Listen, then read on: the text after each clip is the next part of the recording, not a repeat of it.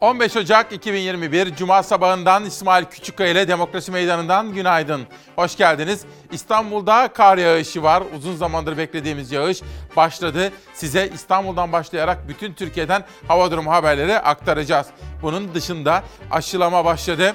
Özellikle Cumhurbaşkanı Erdoğan, AK Parti'nin M K Y K üyeleri ve Sağlık Bakanı Bilim Kurulu üyeleri aşılama oldu. Sağlık çalışanları aşılanmaya başladı ama vatandaşa sıra ne zaman gelecek? Yanıtlanmayı bekleyen sorulardan birisi bu. Her zaman olduğu gibi ekonomi, başta esnaf olmak üzere çok farklı kesimlerin sesini duymak ve duyurmak istiyoruz. İsmail Küçükkaya ile Demokrasi Meydanı gazete manşetleriyle başlıyor. Ekmek ve hürriyet yolunda bugün. Büyük şairimiz, ozanımız Nazım Hikmet'i saygıyla andığımız bu sabah onun bu olağanüstü dizelerinden yola çıkarak manşetler attık. Ekmek ve hürriyet yolunda diyerek. Hürriyet gazetesiyle başlıyorum. Gözler ikinci parti aşılarda. İlk parti aşılama dün sağlıkçılarla başladı. üç milyon aşı sağlıkçılarla altmış beş yaş üzeri kronik hastalara iki doz halinde uygulanacak. Gözler toplumun diğer kesimlerine uygulanacak. İkinci parti aşılarda diyor efendim. Biraz sonra aşı haberlerini sizlere aktarırken günün ilk sorusunu huzurlarınıza ve takdirlerinize getirmek istiyorum. Vatandaş ne zaman aşılanacak? Bu merakla beklediğimiz sorulardan bir tanesi. Günün hava durumuyla manşet yolculuğumuz başlasın.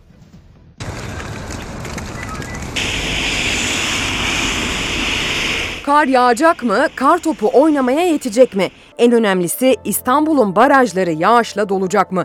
Bu sene kar beklentisi ve ihtiyacı İstanbul'da her zamankinden yüksek. İstanbul kar ihtimaline karşı teyakkuzda. Mega kentte özlemle beklenen kar yer yer etkisini gösterdi dün. İstanbul merkeze uzak noktalarda beyaz örtü görüntüsü olmasa da kar yağışına ait görüntüler kaydedildi. Sabaha karşı Çamlıca tepesinde kar yağdı. Kısa süreli de olsa beyaz örtü oluştu. Şehrin merkezindeki en yüksek noktalardan biri olan Çamlıca tepesi ısı adası etkisinden nispeten uzak olduğu için kar aldı. Bir diğer kar haberi ise gece saatlerinde Arnavutköy ilçesinden geldi.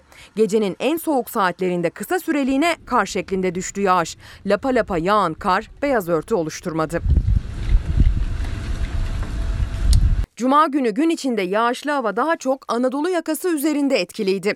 Boğaz üzerinde kuş bakışı kayıt yapan kameralar İstanbul'un iki yakası arasındaki farkı gözler önüne serdi. Bir yakada kalın yağış bulutları, diğer yakadaysa parçalı bulutlu bir gökyüzü vardı. Cuma gün içinde kar haberi gelen ilçelerde çoğunlukla Anadolu yakasındaydı. Gün ortasında Maltepe, Kavacık, Kartal gibi Anadolu yakasının semt ve ilçelerinden kısa süreli kar haberleri geldi. Avrupa yakasının yüksek ve soğuk semt Maslak'ta da kısa süre kar yağdı. Bu sabah erken saatlerde İstanbul'dan benzer kar görüntüleri gelebilir. Öğleden sonra ise değil İstanbul, Marmara bölgesinde dahi yağış kalmayacak. Cumartesi akşam ve gece saatlerinde İstanbul'da yeniden karla karışık yağmur ve kar ihtimali görülüyor. Ancak İstanbul için kar ihtimalinin en yüksek olduğu gün pazar günü. Havanın soğuması, rüzgarın kuzeyden kuvvetli ve soğuk esecek olması pazar günü ve gecesinde İstanbul'da beklenen yağışları kara çevirebilir. Kar geldi mi gelecek mi derken düşen yağışlarsa İstanbul'u besleyen barajlara katkı sağladı. Yaklaşık bir hafta önce yağışlı havaya hasret kalan barajların doluluk oranı yüzde on dokuz seviyesindeydi İstanbul'da. Ancak on dört Ocak itibariyle İSKİ verilerine göre baraj doluluk oranları yüzde yirmi altının üzerine çıktı. Artış İstanbul için olası bir susuzluk senaryosunu beraberinde getiren kuraklık endişesine bir nebzede olsa merhem oldu. Ali Beyköy Barajı'nda çekilen son görüntüler de farkı gözler önüne serdi.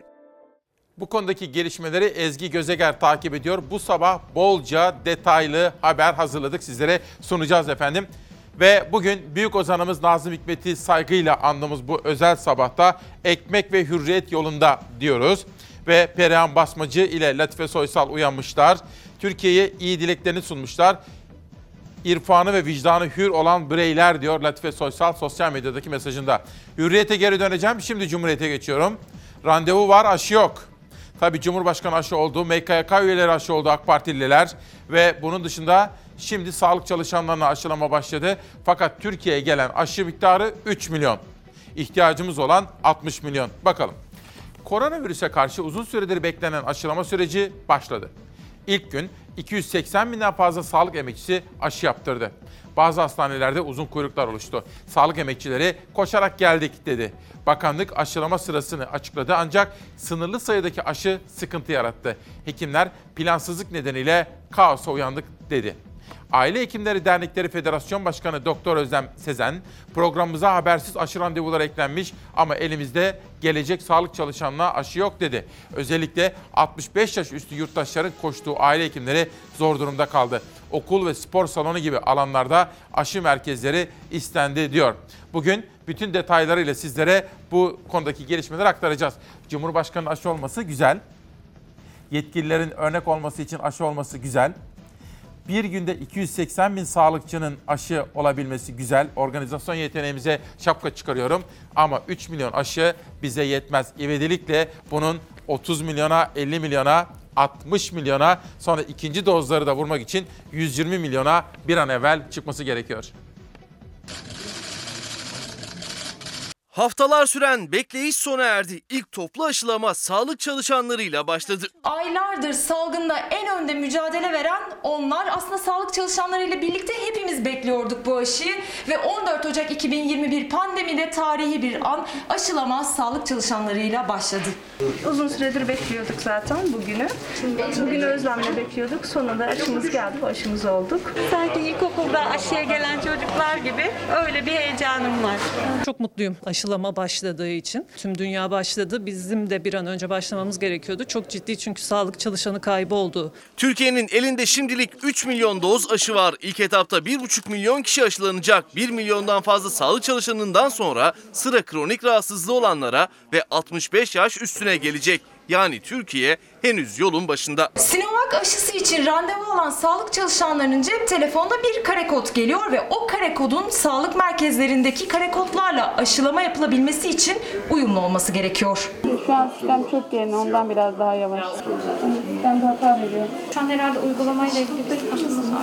İlk gün kısa süreli aksaklıklar yaşansa da aşılamalar seksen bir ilde devam etti. yirmi dört saat dolmadan aşı olan sağlık çalışanlarının sayısı iki yüz seksen yedi bini aştı. Sadece ağzımda biraz kuruluk var gibi. Onun dışında bir şey yok. Aşıların saklanması gereken dolaplar işte bu dolaplar. Bu dolapların ısılarının iki ila sekiz derece arasında olması gerekiyor. Ve aşılar burada ışık görmeyecek şekilde izole edilmeli ki zarar görmesin. Dolaplar normal dolaplar. O sorun Onlar olur mu? Halledilecek. Şu an daha yeni kurulduğu için aşı dolapları daha kurulmadı. Yani zaten şu an sadece iki üç tane yapabiliyoruz. O da havasında durmaması için fazla. Şu şekilde kapatalım şeyi be. Tamam kapatalım. Aşıların ışığı görmemesi gerekiyor. O yüzden de işte bu odalarda bulunan kıyafet dolaplarının içinde aşılar muhafaza ediliyor. Evde yaşlı annem var, onun için çok tedirgindim. En azından ben aşılandım, onu da aşılatacağım inşallah. Sağlık çalışanları ve altmış beş yaş üstünden sonra risk gruplarına göre aşılama sırası belirlenecek. Listelerde Sağlık Bakanlığı tarafından paylaşıldı. Kesinlikle herkesin olması gerektiğini düşünüyorum. Bu bir toplum sağlığı sorunu ve aşı olmadan da kurtulamayacağız gibi görünüyor. Zafer Söken gelişmeleri takip ettiği bilgileri güncelledi. Aşıya dair bugün on bire kadar sürecek randevumuz içerisinde sizlere detaylı haberleri aktaracağım.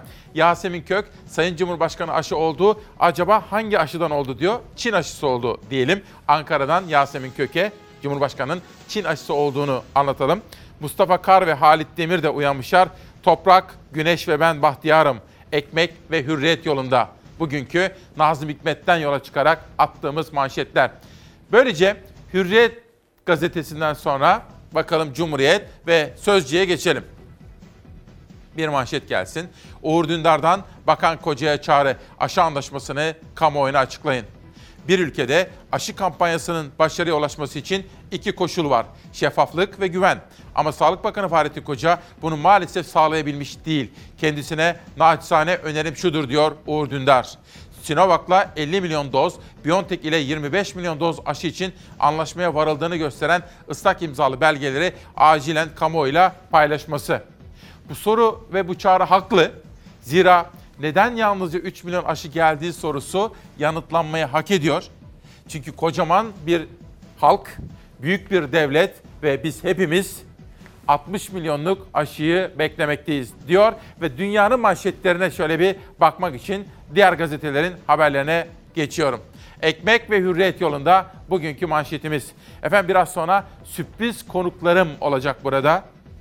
Ankara'dan gelen misafirlerim de olacak Demokrasi Meydanı'nda. Ve bu sabah Le Monde gazetesiyle başlıyorum. Trump'ın karşı karşıya kaldığı riskler, azil süreci. Donald Trump ikinci bir tarihi azil kararıyla karşı karşıya. Çünkü bugüne kadar hiçbir A B D başkanı ikinci kez azledilmemişti. Şimdi böyle bir riskle karşı karşıya diyor Le Monde. Independent gazetesine geçiyorum. Biraz sonra Beyza Gözeyik tarafından hazırlanan dünya ve Avrupa'daki hava durumu, fırtınalarla ilgili haberleri de sizlere aktaracağım. Bakın İngiltere'de yoğun baskı altında, kar baskısı altında ve bu ortaya çıkan manzarayı kaos diye yorumluyor. Ağır kar yağışı nedeniyle. Ama hemen altında bir haber var. Dün de sizlere Independent'tan okumuştum. İngiltere'de hastanelerde yatacak yer kalmadı. Hastaları doğrudan otellere yönlendirmeye başlamışlardı. Ve şimdi en son gelen bilgilere göre Covid ile ilgili olarak bakın daha sonra meydana gelen gelişmelerden dört buçuk milyon hasta bekleme listesine alındı diyor. İşte şimdi dünyanın koronayla imtihanının haberi. İngiltere'de aşılama hız kazandı. İki eczaneye de uygulama yetkisi verilirken Londra'da aşı çadırları kuruldu. Dünya Sağlık Örgütü ekibi virüsün kökenini araştırmak için Çin'in Wuhan kentine gitti. Covid on dokuz kabusu büyüyor. Dünya genelinde virüsün bulaştığı insan sayısı doksan üç buçuk milyonu geçti. Salgının başından bu yana yaşanan can kaybı iki milyonu aştı. İngiltere pandeminin etkisini en ağır şekilde hissetmeye devam ediyor. Hastanelerde yer kalmadı. Otel odaları hastane odalarına dönüştürüldü. Can kaybı günlerdir bin iki yüzün altında düşmedi. Ülke genelinde karantinaya rağmen günlük vaka sayısı elli bine yakın seyretti. İngiltere'de yeni mutasyon vaka sayısında görülmemiş artış yaşattı. Aşı uygulaması hızlandırıldı. Londra'da hastane bahçesine aşı çadırları kuruldu. İnsanlar numara sistemiyle çadırları alındı. Fransa'da karantina uygulaması ülke geneline yayıldığı kararı Başbakan Castex duyurdu.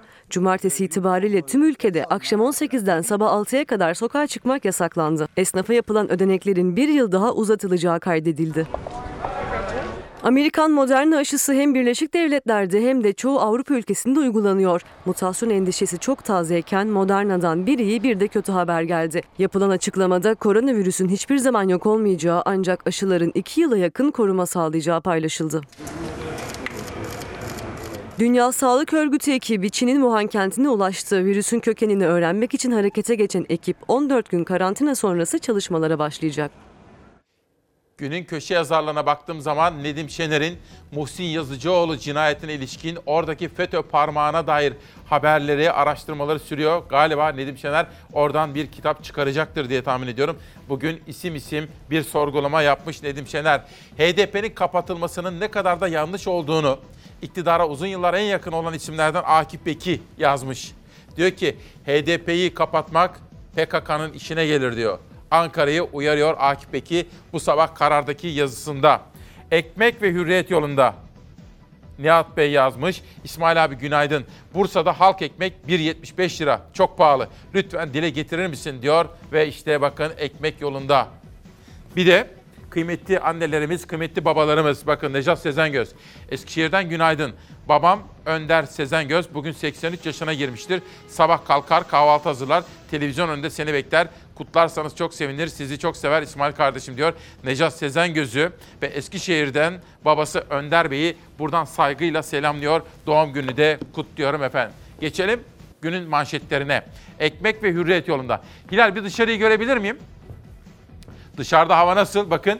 Ha ışığın altına bakarsanız böyle lapa lapa kar yağışı var. Aslında daha güçlüsü sabah Ezgi'ye sordum. Çok daha güçlü kar yağışı cumartesi ve pazar günleri meydana gelecek efendim. Bu konularda bir de Mansur Yavaş'ın attığı bir tweet vardı. Önemli. Çünkü bu kadar yağmur yağdığında bile bizlerin bunu depolayabilmemiz gerekiyor.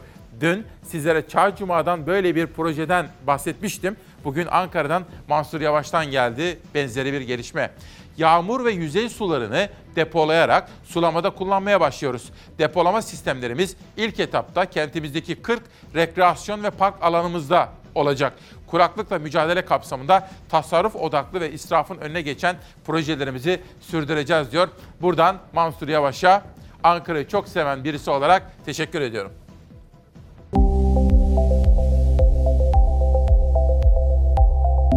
Kuraklık kendini şiddetli bir şekilde gösteriyor ve hissettiriyor. Öncelikle iklim değişikliğiyle ilgili şube müdürlüğümüzü kurduk. Alınabilecek çeşitli tedbirler, yöntemler tespit ettik. Mevcut parklarımızda ve de böyle yeni yapmaya başladığımız parklarda yağan yağmur sularının, yüzey sularının mutlak surette depolanarak ve bunu çok sayıda parkta yaptığımız zaman totalde çok yüksek rakamlara tekabül edecektir.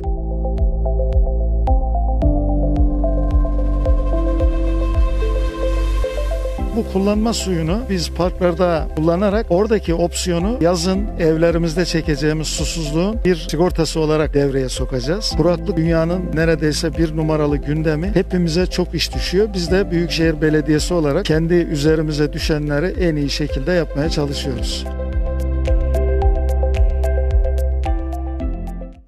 Duyarlılığa ihtiyacımız var. İşte böyle projeleri bekliyoruz. Ankara'dan Ebru Gümüşkan. Ekmek ve hürriyet yolunda ne güzel söylemiş Nazım Hikmet. Özgürce, birlik ve beraberlik, hürriyet içinde, ekmek peşinde olmak ne güzel. Ankara'dan böyle bir mesaj yollamış Ebru Hanım. Can Bey ile Ebru Hanım arasında da bir mesajlaşmayı gördüm. Güne güzel başlayalım, umutlu başlayalım diyorum. Sözcü'den bir haber daha sonra sabaha geçeceğim. Bonkör Bakan kimmiş bakalım. Tarım Bakanı kesin ağzını açtı, vekillere kravat ve fular gönderdi. Bakan Bekir Pakdemirli'nin kırk beş vekile doğum günü hediyesi olarak gönderdiği tanesi dört yüz doksan dokuz liralık kravatların faturası yirmi iki bin dört yüz elli beş lirayı buldu. İsmail Saymaz'ın haberi. Yanlış tarım politikalarıyla yüz binlerce çiftçiyi mağdur etmekle eleştiren Tarım Bakanı Pakdemirli, bonkör bir hediye girişimi başlattı. Parti ayrımı gözetmeksizin doğum günlerinde vekillere kravat ve fular hediye ediyor. Lüks bir markanın etiketini taşıyan ve tanesi dört yüz doksan dokuz lira olan kravatlardan şimdilik kırk beş vekile verildi. Mecliste dört yüz seksen üç erkek vekil olduğu dikkate alındığında Pakdemirli'nin iki yüz kırk bir bin liralık harcamayı gözden çıkardığı anlaşılıyor diyor gazete. Ve Sabah gazetesine geçelim. Bu çarpıcı iddianın ardından Sabah gazetesinde Cumhurbaşkanı Erdoğan var. Aşılama kampanyasına öncülük yaptı Erdoğan. Sabahtan okuyorum. Yarınlara daha güvenle bakacağız. seksen bir ilde dün koronavirüsle mücadelede tarihi gün yaşandı. iki yüz seksen altı bin sağlıkçı yirmi dört saatte aşılandı. Sabaha konuşan korona savaşlarının ortak çağrısı şu oldu. Herkesi aşı olmaya bekliyoruz. Aslında bizler de gideceğiz koşa koşa aşı olmaya. Ama hele bir, hele bir aşı gelse gidip aşı olmak işin en kolayı.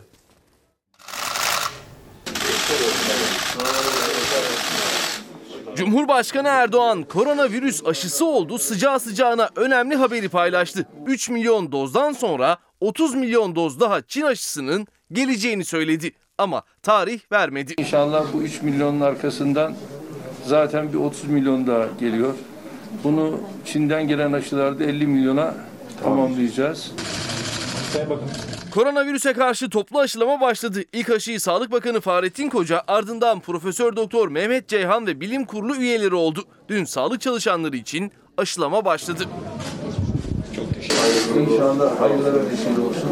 Cumhurbaşkanı Recep Tayyip Erdoğan da dün akşam saatlerinde Ankara'da şehir hastanesine gitti. Aşının ilk dozunu oldu. Rabbim sağlık, sıhhat, afiyet içerisinde milletimi sağlıklı bir geleceğe kavuştursun diyorum. Cumhurbaşkanı aşılama ile ilgili ilk mesajlarını da sıcağı sıcağına verdi. Kesin bir tarih vermeden otuz milyon doz aşının daha geleceğini söyledi. Biz de devlet olarak elimizden gelen her şeyi yapacağız. Ne imkan varsa seferber etmiş durumdayız. Erdoğan aşı karşıtı kampanya yürütenlere de tepki gösterdi. Bir de tabii maalesef olumsuz kampanya sürdürenler var. Ama ben inanıyorum ki aklı selim sahibi olan milletim bunlara hiçbir zaman fırsat vermeyecektir. Zorunlu bir adım yoktur.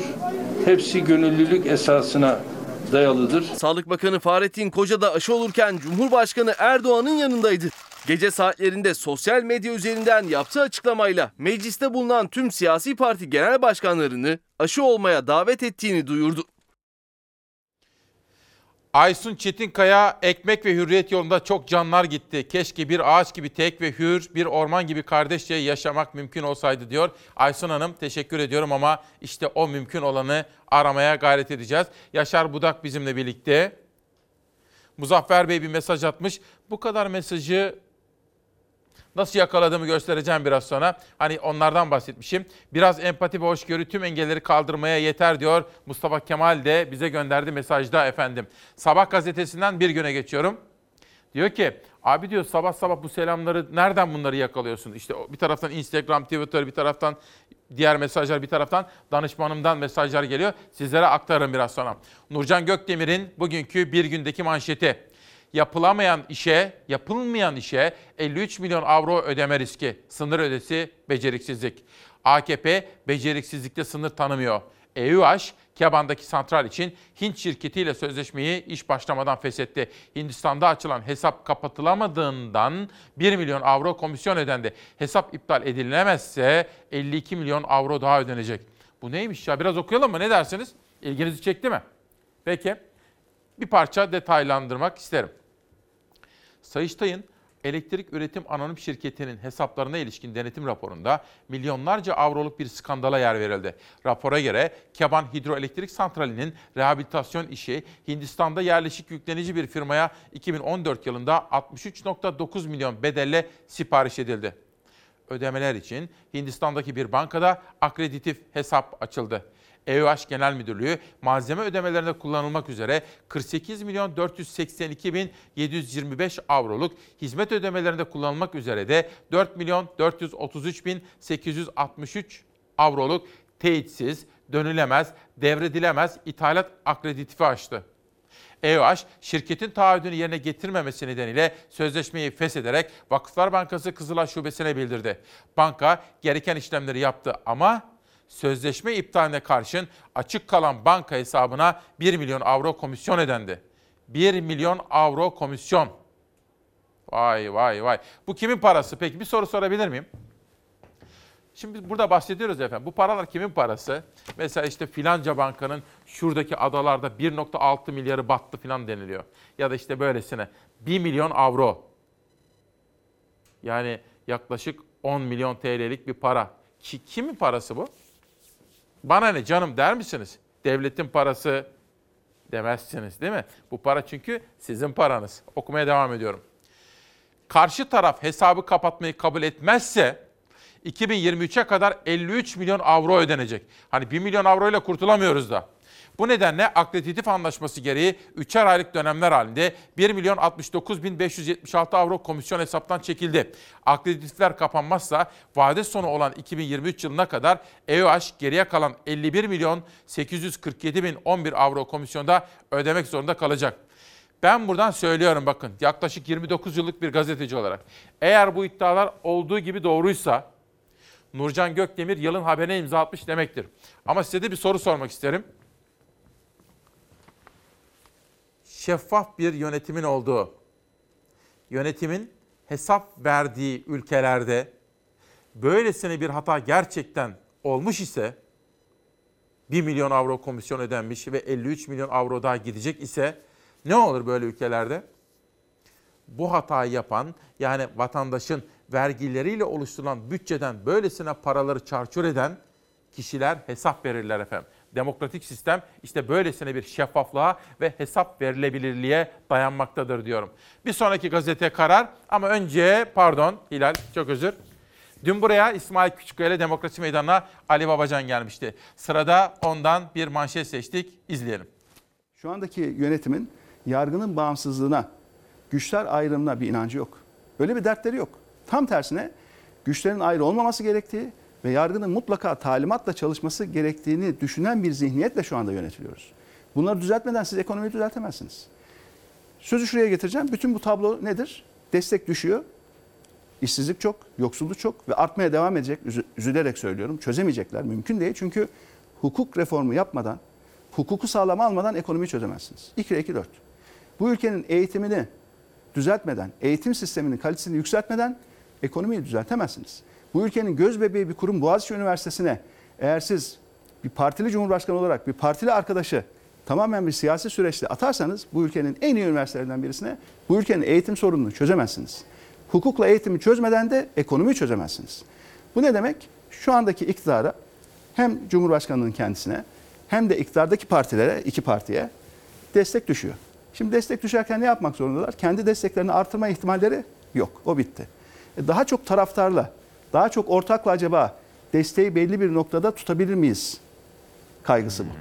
Yani ortaklarımızın sayısını Anladım. çoğaltalım. Bir de dönelim muhalefetteki partileri de acaba bölebilir miyiz, parçalayabilir miyiz? Onun da mutlaka bir ciddi e, şu anda çabası var. Yani muhalefeti parçalayalım, küçültelim. Kendimizi e, biraz daha ortaklarla büyütelim, ikame edelim. İki çaba da beyhude. Çünkü bu tür siyasi oyunlarla bu ülkenin sorunları çözülmez. Ali Babacan'dan başkaca bir detay, detay manşetimiz daha var. Onu da ilerleyen kuşaklarda anlatacağım size. Karar Gazetesi F otuz beşe dönmek istiyoruz manşetiyle çıkmış bu sabah. beş gün sonra göreve başlayacak Biden yönetimine Ankara'dan normalleşme çağrısı. Milli Savunma Bakanı Hulusi Akar, S dört yüz yaptırımı konusunda biz şimdi hasım mıyız diye sorarak Washington'a seslendi. F otuz beş programına dönmek istiyoruz. Patriot görüşmeleri yeniden başlamalı. Biden döneminde normalleşme bekliyoruz. Yani Ankara Trump'tan sonraki döneme hazırlık yapıyor. Verdiği mesajlar daha ılımlı. Bir normalleşme takvimi peşinde Ankara. Bugün yüksek bir diplomat konuğum olacak. Bugün sürpriz olsun. Ankara'dan sizler için geldi. İlerleyen dakikalarda İsmail Küçükkaya ile Demokrasi Meydanı'nda olacak. Ve bir manşet daha vardı burada. Evet, biraz hızlı gidiyoruz. Olabilir, olabilir. Sürat iyidir. Ekmek ve Hürriyet yolunda Karar Gazetesi'ne geri döneceğim. Karar Gazetesi'nde bir manşet daha var. Ali Babacan'la ilgili haberi de Karar Gazetesi birinci sayfasından görmüş. Bu arada efendim, Ahmet Zırh bir kaza geçirmiş. Benim uzun yıllardır dostumdur ve daha daha çıkıyormuş ve düşmüş, boynunu falan kırmış. Bayağı hastaydı. Geçmişler olsun diyorum ona. Bu arada gazeteci arkadaşım, televizyoncu arkadaşım, güzel yürekli bir arkadaşım Sevim Gözay'ı da kaybettik. Akşam Gazetesi'yle beraber çalışma imkanımız da olmuştu. Gencecik yaşında bu yalan dünyaya göç etti gitti. İlerleyen dakikalarda size Sevim'den haberler aktaracağım. Şok oldum ve çok üzüldüm. Yalnızca kırk sekiz yaşındaydı. Bu yalan dünyaya veda edip gitti Sevim Gözay. Karardan heh, muhalefet partilerini bölemez diyor Babacan.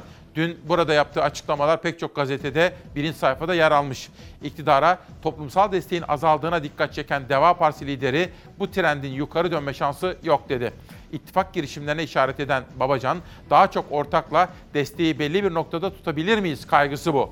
Bir de muhalefetteki partileri acaba bölebilir miyiz, parçalayabilir miyiz çabaları var ama başaramayacaklar diye konuştu diyor. Dünyadaki gelişmelere de bir bakacağım. Tabii efendim, Cumhur İttifakı'na ilişkin dün M H P lideri Sayın Devlet Bahçeli çok net bir açıklama yaptı. Kim ne derse desin, kim hangi oyunu kurarsa kursun Cumhur İttifakı sonuna kadar yoluna devam edecektir dedi. Devlet Bahçeli günün önemli siyasi açıklamalarından biriydi. Independent'de okumuştum, onu geçelim. El País gazetesine şöyle bakın. Tam sayfanın ortasındaki fotoğrafa dikkatlerinizi çekmek istiyorum. Çünkü Avrupa'yı da etkisi altına alan fırtına İspanya'da böylesine manzaralara neden oldu diyoruz. Financial Times gazetesine geçiyorum. Rusya'ya ilişkin bir haber. Bakın, özellikle kırsal kesimdeki engellerden bahsediyor. Ama Rusya aşılamadaki sorunlarını aşmaya başlamış. Bu da Financial Times gazetesinin haberi. Almanya'ya geçelim. Guten Morgen Deutschland diyelim ve Almanya'ya günaydın diyelim. Şimdi fotoğraftaki iki kişi hayatını kaybetmiş. O bizleri çok fazla ilgilendirmiyor. Hemen fotoğrafın altındaki habere bakalım. Bir virologun röportajı. Risk gruplarını daha iyi korumalıyız diyor ve daha sert tedbirlerin alınması gerektiğinin altını çiziyor. Almanya'dan İtalya'ya geçelim. Buongiorno diyelim. İtalya'ya günaydın dedikten sonra Renzi, bakın İtalya'da birkaç gündür sizlere de aktarıyorum. Bir hükümet krizi yaşanıyor ve İtalya'dan Avrupa Birliği'nin başkenti Brüksel'e gidiyoruz. Belçika'nın başkenti Brüksel'de sokaklar karıştı. Gözaltına alınan siyahi bir gencin karakolda hayatını kaybetmesi ırkçılık karşıtı gösterilerin fitilini ateşledi. Yüzlerce gösterici ve polis arasında arbede yaşandı.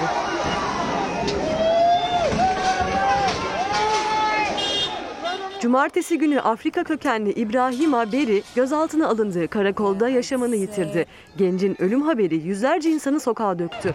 Polis şiddeti ve ırkçılık protesto edildi.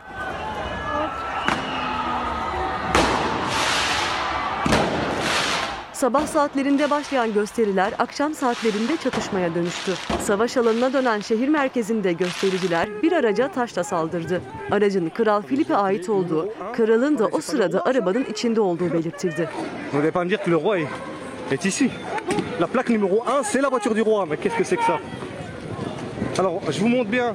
Brüksel'de tansiyon çok yüksekti. Göstericiler çöp konteynerlarını ve bankaları ateşe verdi. Caddeleri kapadılar. Çatışmalar kısa sürede şehrin birçok noktasına sıçradı. Çok sayıda göstericinin gözaltına alındığı olaylarda savcılık soruşturma başlattı. Biraz sonra yerel gazeteleri de Savaş Yıldız'la birlikte seçtik, derleyip toparladık. Yabancı gazetelerde de Zafer Söken'le birlikte çalıştık efendim. Biraz önce bir arkadaşım soruyordu. Bakın Nihal Kemaloğlu bana... Hani mesajları nasıl yakalıyorsun diyordu. Bakın şu anda o da ekran başında. Şöyle kapatalım. Bakın şurada daha birkaç dakika önce at- atılmış mesajlar geliyor bana. Bakın mesela K Y K'ları anlatan ne güzel bir başlık bulmuşsunuz diyor. Hani ekmek ve hürriyet yolunda dedik ya, ama mağduriyeti dile getiremediğimizi ifade eden bir eleştiri de var burada. Bunun dışında mesela birkaç tane şöyle göstereyim. Bir izleyicin, bir izleyenim sormuştu. Bir grup arkadaşım burada çalışıyor ama dışarıdan da bakın. Mesela bir tane daha gösterelim. O da tweet'i silinmiş. Bir tane daha bakalım, deneyelim. Neymiş? İsmail Bey, ben de kızım Aliye ile her sabah sizinleyiz. Eşim ekmek ve hürriyet yolunda canlı dersinde, biz de sizinleyiz. Ben de kantinci olarak çok mağdurum, saygılar. Bakın kantinci esnafı da mağduriyetini dile getirmiş. Ben de bu mesajları da bana yollayarak haberdar ettiği için Nihal Kemaloğlu'na içtenlikle teşekkür ediyorum. Hilal, ne yapıyoruz şimdi? Yönetmenim diyor ki hafta sonunun Havanın, hafta sonunda havanın nasıl olacağını merak ediyor musunuz? İstanbul'dan başlayarak işte bu sorunun yanıtı. Bugün öğle saatlerine kadar Marmara ve Ege bölgesi yağışlı olacak. Yağış öğle saatlerinde iç kesimlerin batısında ve Batı Karadeniz'de de görülmeye başlayacak. Akdeniz bölgesinde ise önce batı kesimler, günün geri kalanındaysa Akdeniz'in geneli batıdan doğuya yağışın etkisi altına girecek. Akşam ve gece saatlerinde İç Anadolu bölgesinin tamamı, Karadeniz'in doğusu ve Doğu Anadolu'da yağışlı havanın etkisi görülmüş olacak. Kar yağışı ise Ege ve Karadeniz bölgelerinin iç kesimlerinde, İç ve Doğu Anadolu bölgelerinin tamamında ve yer yer Marmara bölgesinde etkili olacak bugün. Marmara bölgesinde özellikle Balıkesir, Bursa'nın yüksekleri sabah saatlerinde yoğun kar alıyor. Trakya'da da erken saatlerde kar yağışı görülebilir. İstanbul merkezden uzak noktalarda sabah saatlerinde kar ihtimali sürüyor, ancak gün ortasında yağışlar Marmara'yı terk etmiş olacak, bulutlar seyrelecek. Yoğun kar yağışı akşam saatlerinde Doğu Karadeniz'in iç kesimleriyle Doğu Anadolu bölgesinin kuzey illerinde mağduriyete neden olabilir. Cumartesi gününe başlarken Akdeniz'in doğusunda ve yurdun doğu yarısında yağış görülecek. Batı ve iç kesimlerde güne ilk başladığımız saatlerde yağış ihtimali oldukça düşük. Ancak öğle saatleri itibariyle Ege'de, akşam üzeri Marmara bölgesinin doğusunda yeni bir yağışlı hava etkisini göstermeye başlayacak cumartesi. Cumartesi akşam ve gece saatlerinde ise İç Anadolu bölgesinin tamamıyla Karadeniz'de de yeni yağışlı havanın etkisi görülecek. Özellikle cumartesi akşamdan itibaren İstanbul'da yeniden kar ihtimali var. Ancak yağışlar büyük ölçüde merkezden uzak noktalara kar şeklinde düşecek. İstanbul genelinde karla karışık yağmur bekleniyor cumartesi gece. Pazar günü hava bir kademe daha soğuyacak. Yağışların kara dönüşme ihtimali de bir kademe daha artacak. Pazar gün içinde ve akşam saatlerinde kıyı kesimler hariç yurdun hemen hemen tüm kesimlerinde kar ve karla karışık yağmur bekleniyor. Marmara bölgesinde kar yağma ihtimalinin en yüksek olduğu gün pazar günü. Özellikle akşam ve gece saatlerinde Marmara için kar ihtimali daha da yüksek. Pazardan pazartesiye geçerken yurdun yağış alan pek çok kesiminde kar bekleniyor.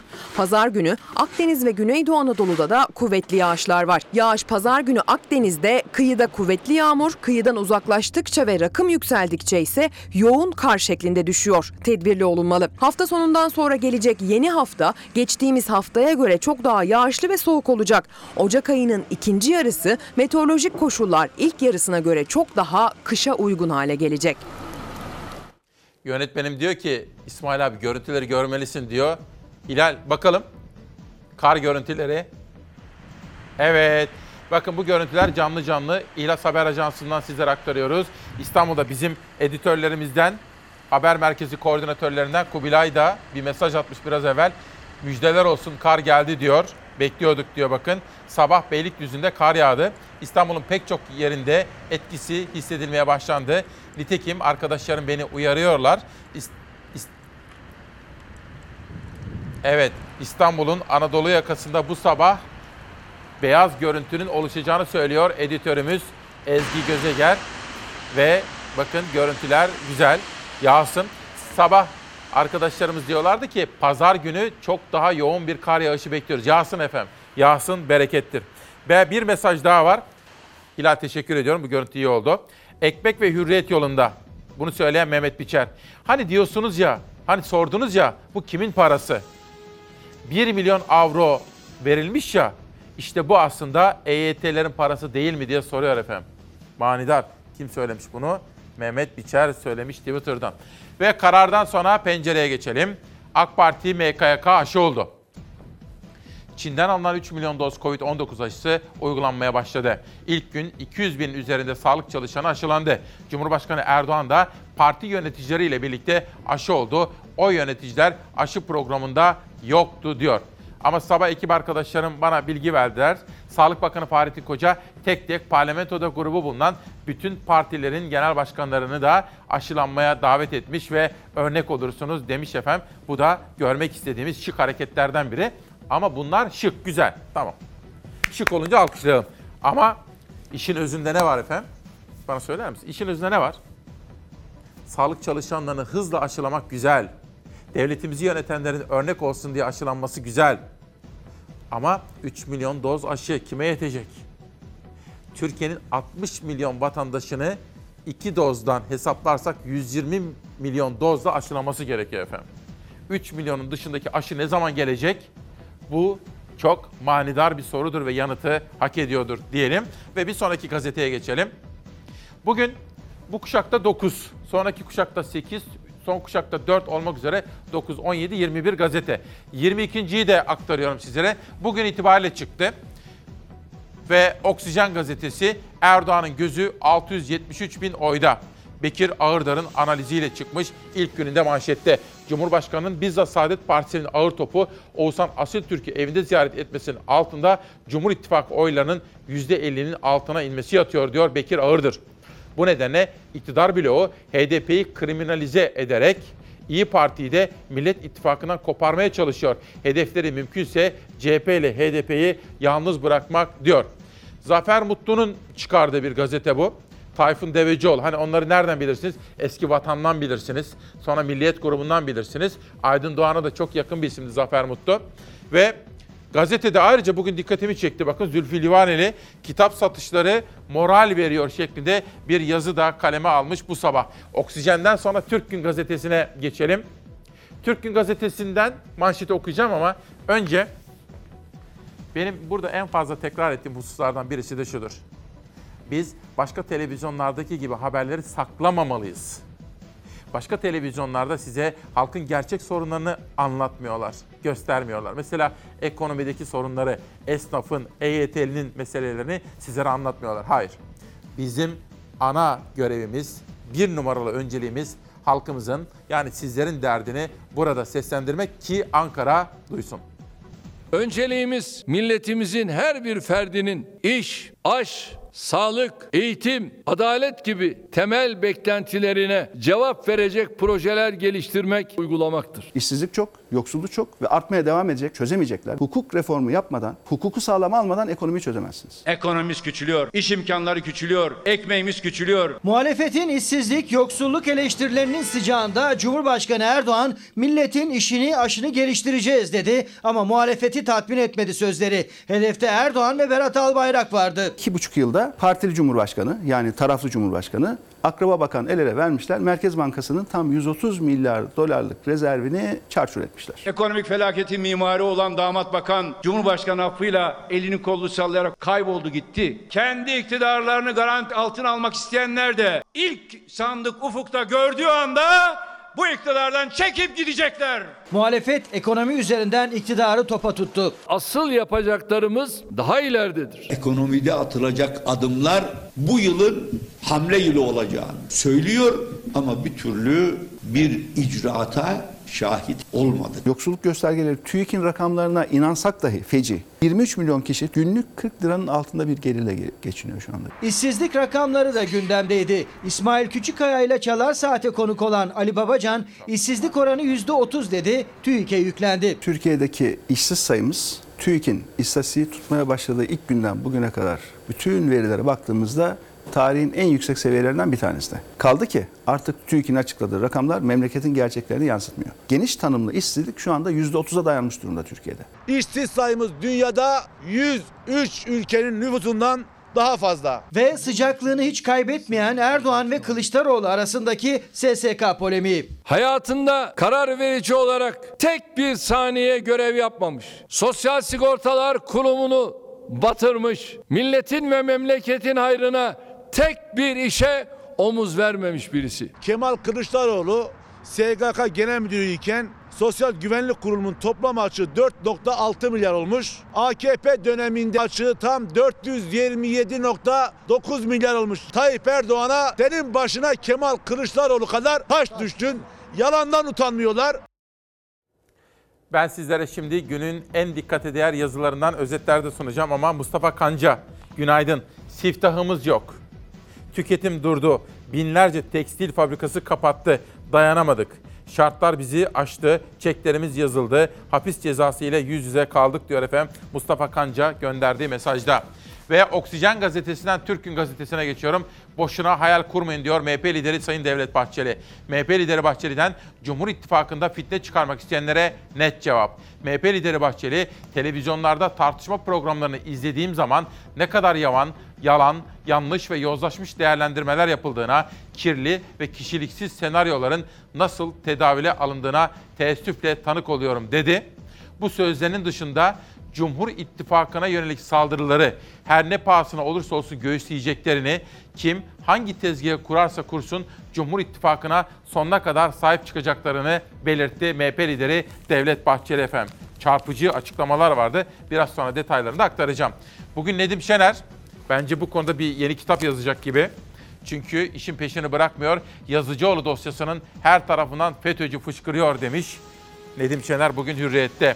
Akif Bekir, H D P'yi kapatmanın terörün işine yarayacağını, eğer H D P kapatılırsa bundan en çok Kandil'in ve P K K terörünün sevineceğini söylüyor. Geçmişteki değerlendirmeleri de hatırlatıyor Akif Bekir. H D P'nin kapatılmaması gerektiğini altını çiziyor. Ve bir acı kaybımız. Benim de geçmişte birlikte çalıştığım akıllı bir kadın, incelikli, duyarlı, yenilikçi bir kadın. kırk sekiz yaşında Sevim Gözay, meslektaşımız. O kadar üzüldük ki kırk sekiz yaşında bu yalan dünyaya veda edip gitmiş. Müsaadenizle reklamlardan sonra devam edeceğiz. Günaydın efendim. on beş Ocak iki bin yirmi bir Cuma sabahında İsmail Küçükkaya ile Demokrasi Meydanı'ndasınız. Oo, görüntülere bakın.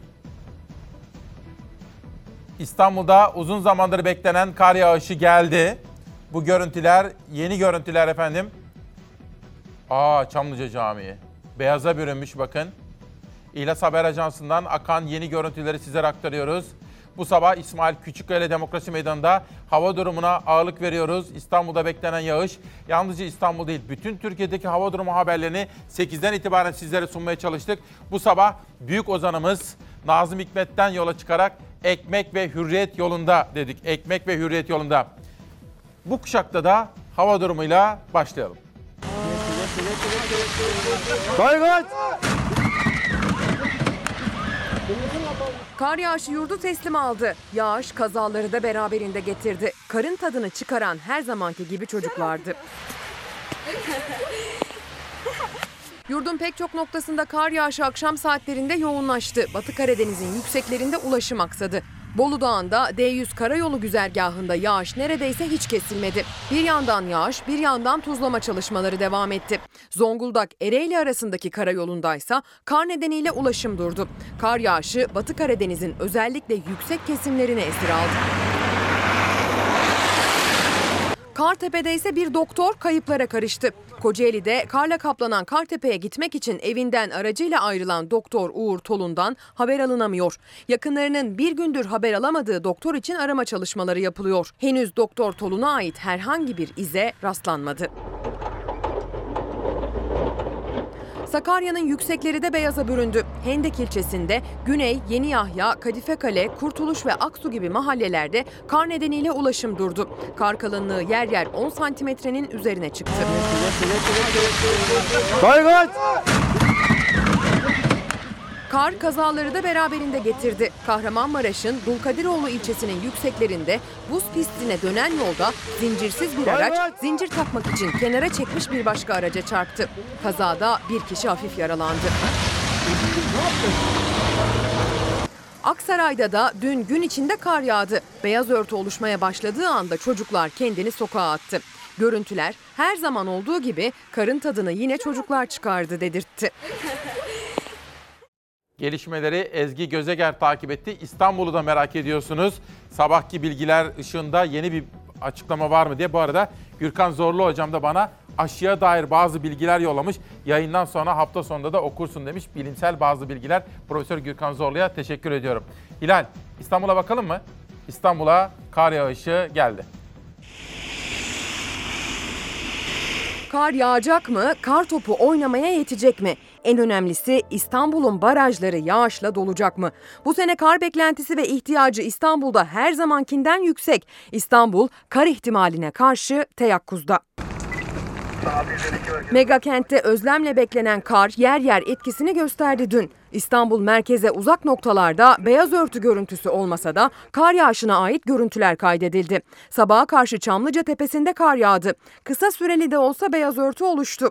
Şehrin merkezindeki en yüksek noktalardan biri olan Çamlıca Tepesi, ısı adası etkisinden nispeten uzak olduğu için kar aldı.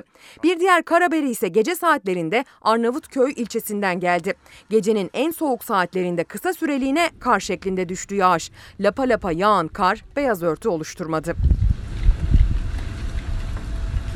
Cuma günü gün içinde yağışlı hava daha çok Anadolu yakası üzerinde etkiliydi. Boğaz üzerinde kuş bakışı kayıt yapan kameralar İstanbul'un iki yakası arasındaki farkı gözler önüne serdi. Bir yakada kalın yağış bulutları, diğer yakadaysa parçalı bulutlu bir gökyüzü vardı. Cuma gün içinde kar haberi gelen ilçelerde çoğunlukla Anadolu yakasındaydı. Gün ortasında Maltepe, Kavacık, Kartal gibi Anadolu yakasının semt ve ilçelerinden kısa süreli kar haberleri geldi. Avrupa yakasının yüksek ve soğuk semt Maslak'ta da kısa süre kar yağdı. Bu sabah erken saatlerde İstanbul'dan benzer kar görüntüleri gelebilir. Öğleden sonraysa değil İstanbul, Marmara bölgesinde dahi yağış kalmayacak. Cumartesi akşam ve gece saatlerinde İstanbul'da yeniden karla karışık yağmur ve kar ihtimali görülüyor. Ancak İstanbul için kar ihtimalinin en yüksek olduğu gün pazar günü. Havanın soğuması, rüzgarın kuzeyden kuvvetli ve soğuk esecek olması pazar günü ve gecesinde İstanbul'da beklenen yağışları kara çevirebilir. Kar geldi mi gelecek mi derken düşen yağışlarsa İstanbul'u besleyen barajlara katkı sağladı. Yaklaşık bir hafta önce yağışlı havaya hasret kalan barajların doluluk oranı yüzde on dokuz seviyesindeydi İstanbul'da. Ancak on dört Ocak itibariyle İSKİ verilerine göre baraj doluluk oranları yüzde yirmi altının üzerine çıktı. Artış İstanbul için olası bir susuzluk senaryosunu beraberinde getiren kuraklık endişesine bir nebze de olsa merhem oldu. Ali Beyköy Barajı'nda çekilen son görüntüler de farkı gözler önüne serdi. Sırada aşıya dair haberler ve koronaya dair de manşetler var. Bu arada efendim ekip arkadaşlarıma hep teşekkür ediyorum ya. Bir teşekkür de Turgay'a, sesçimiz. Bugün öylesine sürprizler hazırladık ki size, hiç kolay değil işi ama müthiş bir profesyonellikle işini yapıyor, sağ olsun var olsun. Aşı konusunda sizlerden gelen mesajlar. Bir, bakın İsmail Bey oğlum, altmış bir yaşındayım. Benim aşı hakkımı kullanan A K P, M K Y K'lılara hakkımı helal etmiyorum diyor. Hani dün AK Parti'nin M K Y K üyeleri de aşılanmıştı. Bu konuda tepki gösteriyor vatandaşımız. Emre Altındiş, bir bilim insanı. Çalar Saat'ten atılacaksınız kendisini. Toplumu teşvik etmek güzel ama aşılar nerede? Bakan Kasım'da Şubat'a kadar otuz milyon doz Sinovac, Ocağa kadar bir milyon Pfizer aşısı geleceğini söylemişti. Sadece sağlık çalışanlarına yetecek üç milyon aşı geldi. Sadece altmış yaş üstü on bir milyon vatandaş için yirmi iki milyon doz aşıya ihtiyacımız var diyor. Bu haklı bir soru efendim bakın. Haklı bir çağrı. altmış milyon vatandaşımız için yüz yirmi milyon doz aşıya ihtiyacımız var. Aşılar nerede sorusu haklı bir sorudur ve Milliyet'e geçiyorum. İlk kuşağı Hürriyet'le başlamıştım. Bu kez Milliyet'le başlayacağım aşı konusunda. Hep birlikte aşılacak bir kelime oyunu yapmışlar. Bir günde yüz binlerce sağlık çalışanının aşılanmasıyla Türkiye'de kovid on dokuzla savaş tarihi bir safhaya girdi. İkinci aşamada asker, polis, öğretmenler aşılanacak. Çünkü efendim bu aşılamayı biz altmış milyona yüz yirmi milyon doz olarak yapmadan rahat bir nefes alamayacağız. Tedbirler ve kısıtlamalarla birlikte vaka sayısı dokuz binin de altına düştü. Ancak can kaybı sayısı yüz yetmişlerin altına inmedi. Dün koronavirüs nedeniyle yüz yetmiş kişi hayatını kaybetti. Sağlık çalışanlarıyla birlikte başlayan kitlesel aşılamayla koronavirüsle mücadelede yeni bir aşamaya geçildi. Ancak toplum bağışıklığının sağlanması için henüz gidilecek çok yol var. Tedbirlere sıkı sıkıya uyulması gerekiyor. on dört Ocağa ait koronavirüs tablosuna göre dün yüz altmış dokuz bin sekiz yüz kırk yedi kişiye test yapıldı. sekiz bin dokuz yüz altmış iki kişinin test sonucu pozitif çıktı. Böylelikle vaka sayısı uzun bir aradan sonra dokuz binin altına düşmüş oldu. Vaka sayıları düşüyor ancak can kayıpları hala çok yüksek. on dört Ocak'ta koronavirüs nedeniyle yüz yetmiş kişi hayatını kaybetti. Toplam can kaybı yirmi üç bin dört yüz doksan beşe yükseldi. Öte yandan koronavirüs tedbirleri kapsamında İstanbul Valiliği'nin aldığı kararla bugünden itibaren H E S kodu eşleşmesi yapılmamış İstanbul kartlar toplu taşımada kullanılamayacak. Bu yüzden yirmi yaş altı gençler ve altmış beş yaş üstü vatandaşlar İstanbul'da toplu taşıma araçlarını kullanamayacak. Zafer Söken gelişmeleri dikkatle takip ettiği bilgileri güncelledi. Bakın Aile Hekimleri Derneği Federasyonu önemli. Yine bir kaosa uyandık, plansız bir şekilde aşılama başladı diyor. Aile hekimlerinin iş yükünün de çok arttığına dair haberler gelmeye başladı efendim. Sosyal medyaya şöyle bir bakalım. Pardon, gazetelere devam edelim. Peki. Ya da birini verin, fark etmez. Hangisiyle, iki türlü de bana uyar. Evet. Evet. Profesör Doktor Mehmet Ceyhan, Türkiye'de şu an kısa bir zamanda görünen başka bir aşı gelmeyecek gibi. Elinizde etkin bir aşı yoksa yüzde elliye razı olabilirsiniz diyor. Ama valla benim hiç öyle tereddütüm yok. Çin aşısı, şu aşı, bu aşı ben olacağım. Vakti geldiğinde ama aşıyı bulabilirsem diyorum. Çiğdem Toker de pek çok gazeteci arkadaşım da acılarını paylaştı. Sevim Gözay, biz de geçmişte kendisiyle beraber çalıştık. Dün gündem çalışmamızı yaparken Nihal Kemaloğlu ile birlikte de şok, şoka uğradık. Çünkü Nihal Hanım da akşamda yazıyordu. Sevim Gözay ile birlikte, işte Çiğdem Toker de öyle. Bu arkadaşlarımın ortak özelliği şu efendim. Devlet o tarihte Gezi Parkı eylemlerinden sonra Akşam Gazetesi'ne el koymuştu. Ve Akşam Gazetesi el değiştirdikten sonra işte yönetim değişti. Ben istifa ettim. Sevim Gözay, Nihal Kemaloğlu, işte Çiğdem Toker, Özlem Çelik, pek çok gazeteci arkadaşım da ayrılmak durumunda kalmışlardı o tarihte. Ama bugünlerde basın özgürlüğü diyenler, bizim meslektaşlarımız o günlerde o büyük operasyona hiçbir kelime bile etmemişlerdi. Sevim Gözay akıllı biriydi, duyarlı biriydi, yenilikçi biriydi. Kendi ayakları üzerinde duran güzel yürekli bir kardeşimizdi. Allah'tan ona rahmet diliyorum. Gencecik yaşında hayatını kaybetmiş. Ankara Haber Ajansı, Deva Partisi lideri Ali Babacan'ın sözlerini manşete taşımış. Bir de muhalefetteki partileri de acaba bölebilir miyiz, parçalayabilir miyiz çabaları da var ama başaramayacaklar diyor Erdoğan'ın buradaki çabalarına ilişkin yorumunda. Türkiye Odalar ve Borsalar Birliği Başkanı Rıfat Sarcıklıoğlu'ndan bankalara kredi faizi isyanı. Bankalarımıza seslenmek istiyorum. Reel sektöre sırtınızı dönmeyin diyor. İzmir Torbalı Devlet Hastanesi'nde koronavirüs hastası Kudbettin Köstekçi'ye çıkarılan bin altı yüz otuz iki liralık tedavi faturası genel sağlık sigorta prim borcu olan altı milyon yurttaşın durumunu gündeme getirdi diyor. Milyonlarca yurttaşımızı yakından ilgilendiriyor. İzmir Torbalı'da yaşayan ve koronavirüs testi pozitif çıkan elli bir yaşındaki Kudbettin Köstekçi durumu ağırlaşınca Torbalı Devlet Hastanesi'ne kaldırılıyor. Bu hastanede üç gün boyunca yoğun bakımda korona tedavisi sürdürülüyor. on bir Ocak iki bin yirmi bir tarihinde bu vatandaşımıza korona tedavisinden kaynaklı bin altı yüz otuz iki TL fatura çıkarılıyor. Hem sosyal güvencesi olmayan hem de parası bulunmayan vatandaşı bir tutanak tutturulup resmen taburcu etmek yerine hastaneden kovuyorlar. Torbalı'daki vatandaşın koronavirüs testi hala pozitif. Vatandaşımız bir yandan bu hastalığı nasıl yeneceğini düşünürken bir yandan da hastaneye olan bu borcu nasıl kapatacağını kara kara düşünüyor.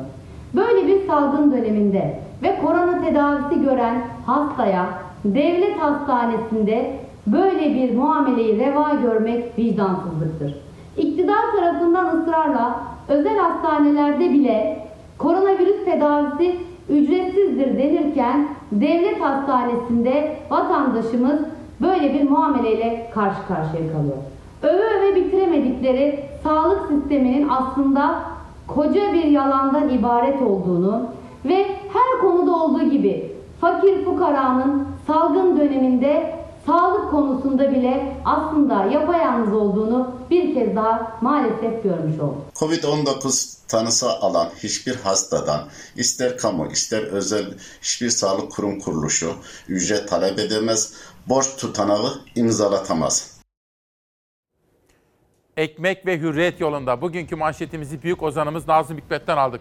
Bugün sizlere ilk kuşakta dokuz, ikinci kuşakta sekiz, on yedi eder. Son kuşağı da dört gazete ayırdım, yirmi bir. yirmi ikinci bir gazete var efendim. Bugün çıktı Türk basınında. Ondan da bir manşet okuyacağım. Bir gün yüksek faiz kötü vurdu.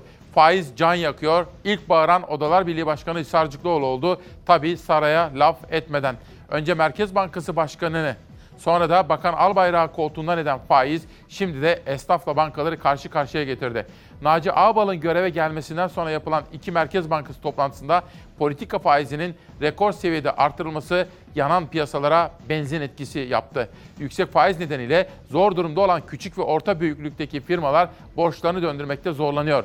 A V M'lerin bankalara geçmesi, konut satışlarında keskin düşüş ilk işaretler olarak kabul ediliyor.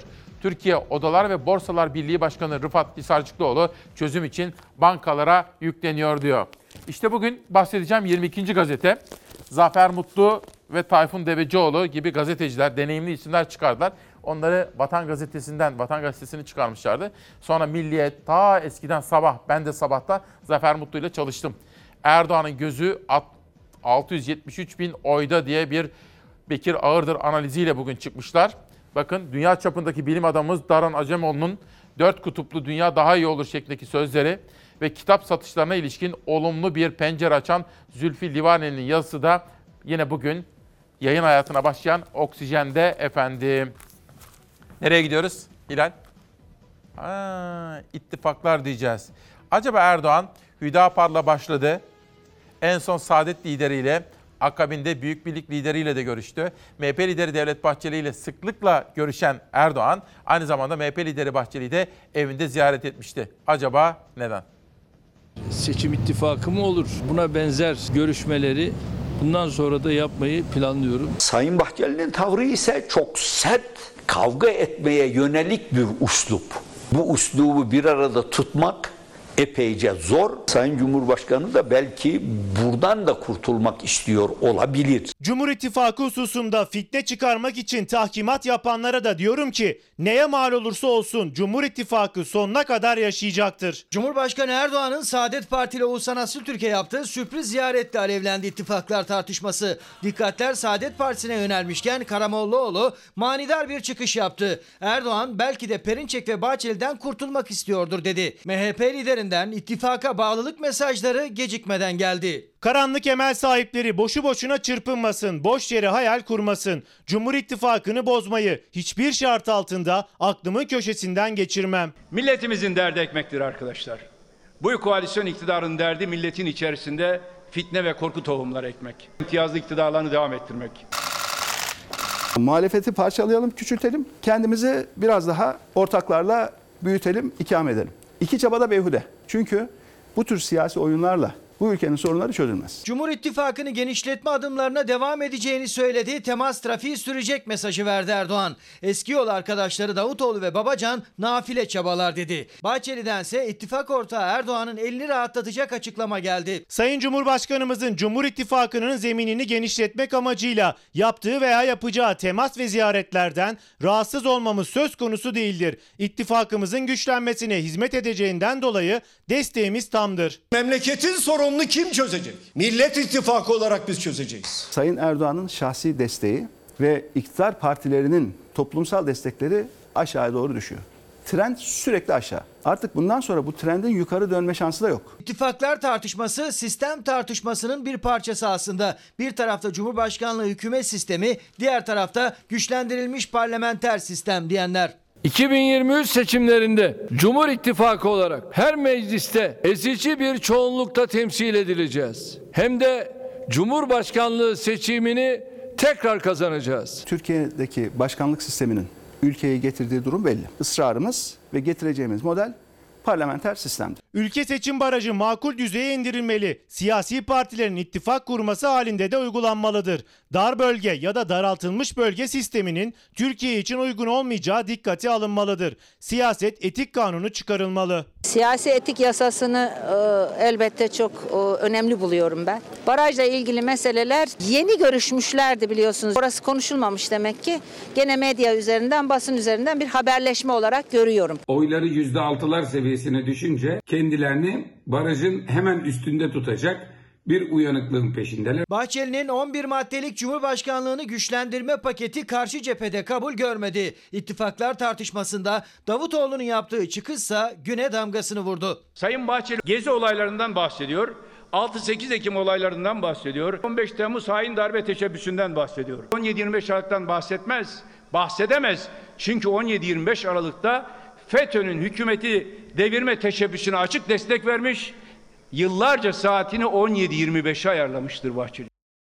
Siyasetten diplomasiye geçeceğiz. Hepimizin ve şimdi yanınızdaki çocuklarınızın geleceğini ilgilendiren Avrupa Birliği konusunda çok değerli bir diplomat misafirimiz var.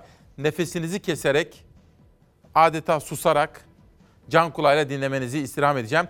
Çünkü geleceğimiz nerede? Sayın Erdoğan ne diyordu? Türkiye'nin geleceği Avrupa'da diyordu efendim. Bugün halk ekmek konusunda İstanbul'daki gelişmeleri haberleştirdik. Halk ekmek haberi var. Samsun'dan bir çevre haberi var. Başkaca pek çok sürprizlerim de var, var efendim. Ve Şimdi Bitti isimli kitap Burak Uluer yazmış. İçinde bana da küçük bir not var, göndermiş kendisine. Çok teşekkür ediyorum. Omurgalı olmak üzere bir yazı yazmış. Kendisine de teşekkür ediyorum bu kitabı için. Yerel gazetelere şöyle bir bakalım. Antalya Gündem, bir devrin sonu. Üreticinin iki bin yirmi yılında toplam borcunun yüz seksen milyar lira düzeyine yükseldiğini söyleyen Ziraat Mühendisleri Odası Genel Başkanı Bakir Remzi Su içmez. Bu yıl ülkemiz tarım sektörü için hüsran yılı olacak. Çiftçilere yapılacak iki bin yirmi bir destekleri hayret, gayret, sabret devrini bitirdi dedi. Antalya'dan Elazığ'a geçelim. Hakimiyet gazetesinin manşetini okuyalım. Gücümüz kalmadı. Elazığ'da yaklaşık bir yıldır pandemi nedeniyle iş yerlerini kapatan kıraathane ve çay ocağı esnafı her türlü zorluğu yaşarken elektrik ve doğalgaz şirketleri esnaftan faturalarını tahsil edemediği için elektrik ve doğalgazları kesiyor diyor efendim. Ve Cumhurbaşkanı Erdoğan ne diyordu? Türkiye'nin yeri, Türkiye'nin geleceği Avrupa Birliği'ndedir. Peki onun için ne gerekiyor? reform gerekiyor. Cumhurbaşkanımız Sayın Recep Tayyip Erdoğan, Türk tarihini Avrupa'sız okumak nasıl mümkün değilse, Avrupa tarihini de Türkiye'siz anlamak mümkün değildir. Türkiye ile Avrupa Birliği arasında temaslar arttı. Yeni bir sayfa için sıcak mesajlar ard arda gelmeye başladı. Millet olarak geleceğimizi Avrupa ile birlikte tasavvur ediyoruz. Bu anlayışla yaklaşık altmış yıldır birliğe tam üyelik mücadelesi veriyoruz. Avrupa Birliği'nin temsilcileriyle görüşmeleri sıklaştı. Cumhurbaşkanı Erdoğan'ın geçtiğimiz ay Avrupa Birliği Konseyi Başkanı Charles Michel'le konuşmuş, Türkiye'nin Avrupa Birliği ile yeni bir sayfa açmak istediğini belirtmişti. Önceki günde Avrupa Birliği üyesi ülkelerin büyükelçilerini ağırladı. Bu süreçte karşılaştığımız onca çifte standarda ve haksızlığa rağmen nihai hedefimiz olan tam üyelikten hiçbir zaman vazgeçmedik. Ülkemizin altmış yılı bulan üyelik süreci nasıl bizim için stratejik bir tercihse, Avrupa Birliği'nin ülkemizi tam üyeliğe kabul etmesi de birliğin geleceği açısından ontolojik bir tercih olacaktır. Erdoğan, Türkiye'nin Avrupa Birliği'ne tam üyelik isteğini dile getirdi. Türkiye'nin üyeliğinin de Avrupa için faydalı olacağını vurguladı. Brexit hatırlatması yaparak. Bin yıldır ortak bir coğrafyayı paylaşıyor, aynı medeniyet havzasından besleniyoruz.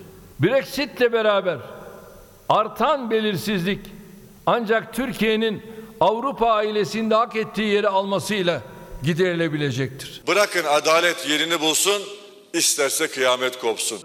Türkiye'de siyasetin aylardır konuştuğu hukuk ve ekonomi reformlarının da hazırlanmak üzere olduğunu söyledi Cumhurbaşkanı Erdoğan büyükelçilere. Yakında kamuoyuyla paylaşılacak dedi. Hukuk ve ekonomi alanında yeni reformların hazırlıkları içindeyiz. Son aşamasına gelen çalışmaları inşallah yakında kamuoyumuzla paylaşacağız. Cumhurbaşkanı Türkiye-Avrupa Birliği ilişkileri için iki bin yirmi bir yılından da umutlu olduğunu belirtti. İlişkilerimizi yeniden rayına oturtmak için hazırız. Avrupalı dostlarımızın da aynı iradeyi sergilemesini bekliyoruz. iki bin yirmi bir senesini Avrupa Birliği Türkiye ilişkileri bakımından başarıya tahvil etmek bizim elimizdedir. Reform paketi önemli. Zafer Söke'nin dosya çalışması. Efendim, Ankara'dan bir misafir davet ettim. Avrupa Birliği'nin delegasyon başkanı Nikolay, Büyükelçi Nikolay Meyer Landrut. Hoş geldiniz. Welcome. Thank you for your invitation. Davetiniz için çok teşekkür you. ederim. Sizinle burada It's olmak büyük pre- bir zevk. Pleasure. Thank you. Bizim için asıl um, zevk. Teşekkürler. Let me start with relationship between Turkey and E U. Türkiye ve A B ilişkisiyle başlamak isterim. Bizim Cumhurbaşkanımız ve Adalet Bakanımız reform paketlerinden bahsediyor. Ve bizler de Türkiye'nin yerinin Avrupa Birliği reform sürecinde olduğuna inanıyoruz. Siz yeni geldiniz göreve. Bu açıklamaları nasıl değerlendiriyorsunuz uh, ve Türkiye'nin yeri gelecekte Avrupa Birliği bağlamında nerede olacak? And, uh, Öncelikle Türkiye ile olan ilişkisinin A B için ne kadar önemli olduğunu söyleyerek başlamak isterim. Çok büyük bir önemi haiz. Türkiye, A B'ye aday ülke, NATO müttefiki ve stratejik önemi haiz bir komşu. Dolayısıyla birlikte baş etmemiz gereken birçok husus var ve bu aşamada bu reform duyurularıyla birlikte bir fırsat penceresi açılıyor aslında. Bizim için bu Türkiye'deki reform paketlerinin içeriğini görmek de çok önemli. Bu ilişkilerin karşılıklı olarak güven temeline dayalı olduğunu biliyoruz. İki tarafta karşılıklı olarak birbirlerinden bazı adımlar bekliyorlar. Tabii Avrupa Birliği'nin Türkiye'ye yönelik tavrını da burada sorgulamamız gerekiyor. Siz Cumhurbaşkanı'yla görüştünüz, güven mektubunu sundunuz, sonra Kılıçdaroğlu'yla görüştünüz, pek çok siyasiyle, işte belediye başkanlarıyla da görüştünüz. Ankara'daki havayı nasıl buluyorsunuz burada bu güven temelinde? The level of trust in Ankara. I think at the beginning of this year we have a real opportunity. Bence bu senenin başında aslında çok büyük bir fırsat var elimizde. İki tarafta A B Aralık ayına aldığı e, kararlar, Türk hükümeti ve Türkiye Cumhurbaşkanı bu e, duyurularıyla bir fırsat penceresi açtılar daha iyi bir e, işbirliği yönünde. İki tarafta aslında olumlu bir gündem sunuyor aynı anda ki bu çok önemli bir şey. Umuyorum ki önümüzdeki haftalarda ve aylarda bu olumlu gündem vücut bulacaktır. Bu da aslında adım adım güven ihtisasını oluşturacaktır. Gerilimin azalmasını beraberinde getirecektir ve duyurulan farklı müzakerelerin başlamasını sağlayacaktır. E, Fransa ile B M çerçevesi içerisinde. Yani şu anda işlerin ilerleyebileceği bir aşamadayız ve gerçekten umuyorum ki iki bin yirmi bir'in ilk aylarında bu işbirliğini pekiştirmek için pek çok fırsatımız olacak. Şimdi biz Türkler olarak, biz halk olarak ülkemiz Avrupa Birliği'ne üye olsun veya olmasın, o standartlara sahip olmak istiyoruz. Kendi insanımız için, yaşadığımız bu güzel ülkenin standartlarını yük, yükseltmek için. Mesela bazı corp, corp, bazı ana ilkelerimiz var burada. Mesela işte hukukun üstünlüğü gibi, insan hakları gibi, ifade özgürlüğü gibi. Buralarda sizin beklentileriniz, gözlemleriniz nedir mesela?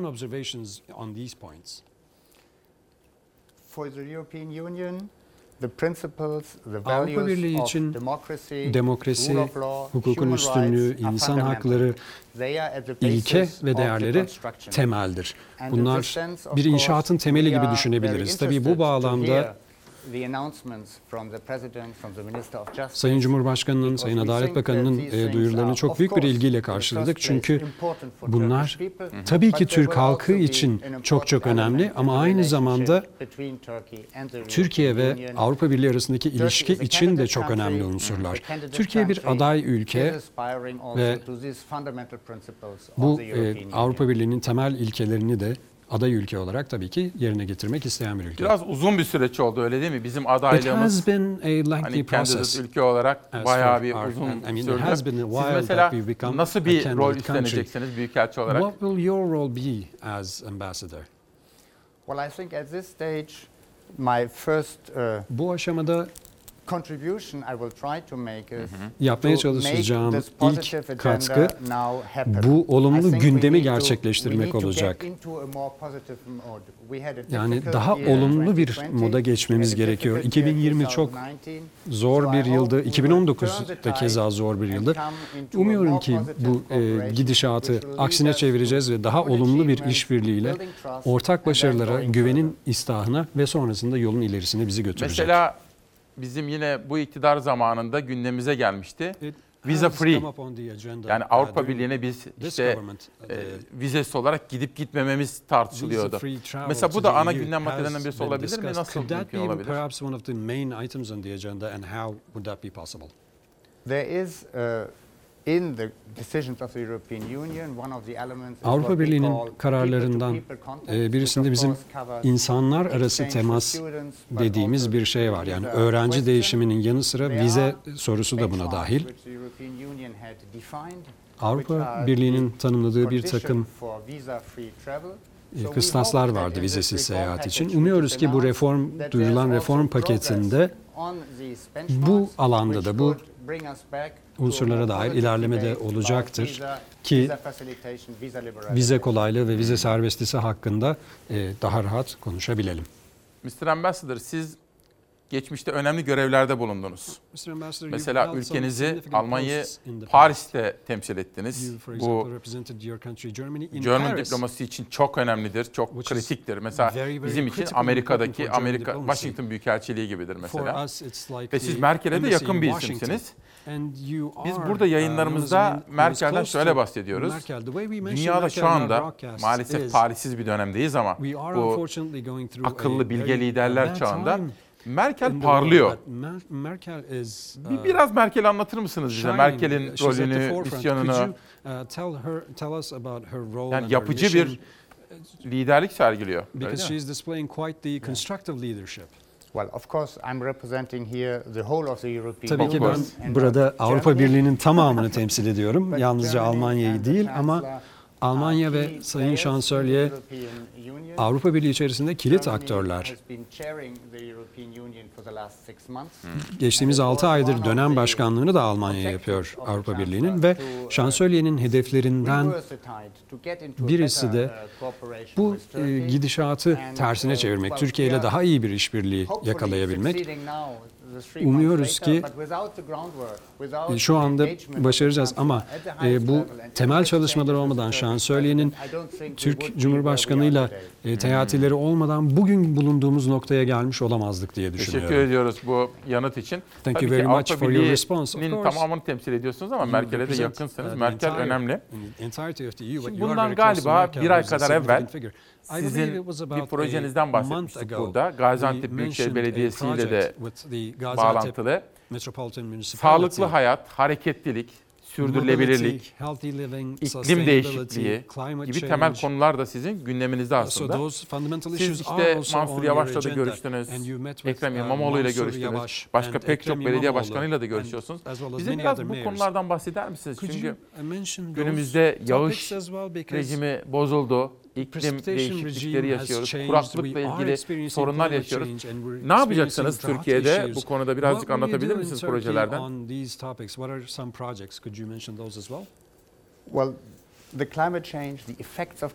İklim değişikliğinin etkileri hepimizi aynı şekilde etkiliyor, hepimize aynı tesiri var. Yani bununla birlikte mücadele etmemiz gerektiğine dair bir şüphe yok.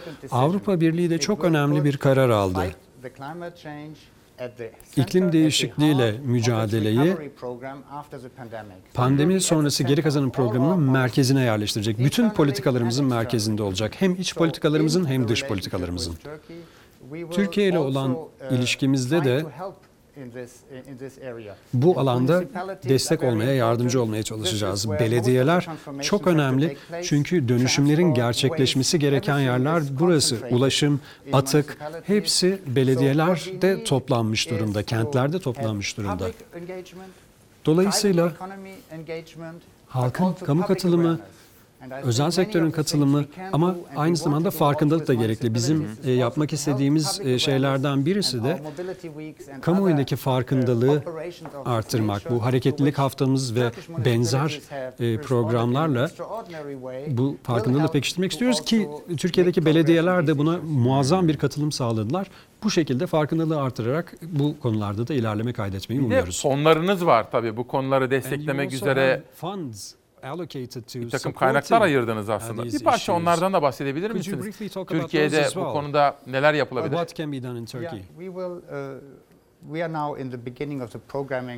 Şu anda önümüzdeki yedi yıllık A B fonlarının dış ilişkiler ve aday ülkeler için fonların planlanması aşamasındayız.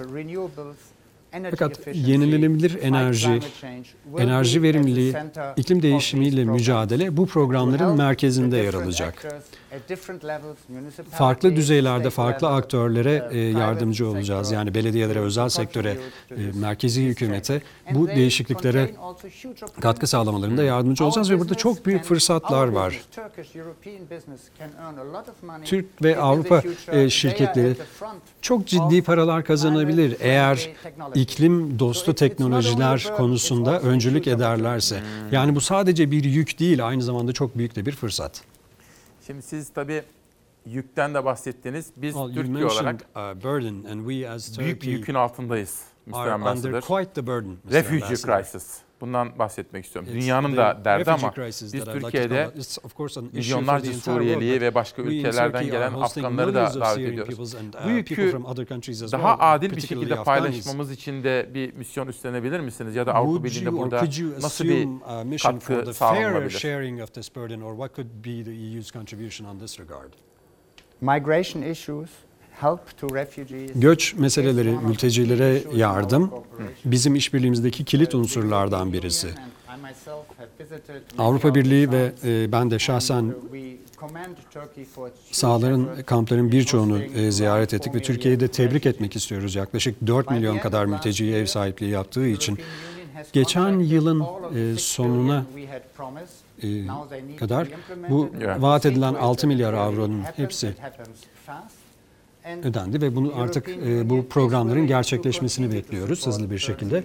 Avrupa Birliği de Türkiye'yi bu ilk programın ötesinde de destekleme konusunda istekli.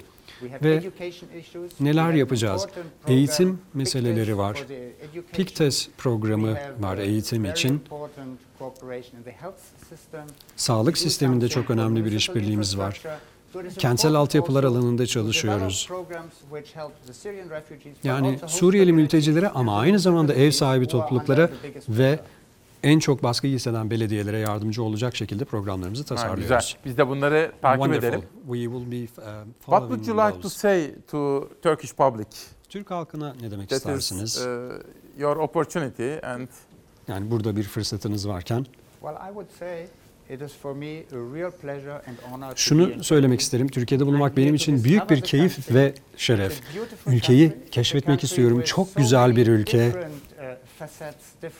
Çok farklı yüzleri, çok farklı bölgeleri, illeri olan bir ülke ve gerçekten ülkeyi olabildiğince keşfedebilmek için çok heyecanlıyım ve tabii ki Türk halkıyla da tanışmak için çok heyecanlıyım. Harika. Biz de size Türkiye'deki Wonderful. görevinizde We başarılar diliyoruz. All the best in your posting in Turkey. Biz daha evvel burada İngiltere'nin eski Ankara Büyükelçisi'ni de ağırladık. O şimdi M I six'te direktör oldu. Burada iki kere ağırlamıştık kendisini. Sonra German Ambassador geldi. Köln, şimdiki geldi. Ve sizi de burada ağırladık. It was my privilege to host you. Thank you mister Ambassador. Sizi sahipliği etmek benim için bir ayrıcalıktı. Çok teşekkür ederim Sayın Büyükelçi. Sevgili izleyenler, biraz sonra çok özel bir bölümle başka misafirlerim var. Ben şimdi ben şimdi müsaade ederseniz Büyükelçi'yi uğurlayacağım. Sonra yeni misafirlerimle huzurlarınızda sürprizleri size sunmak üzere hazır olacağım.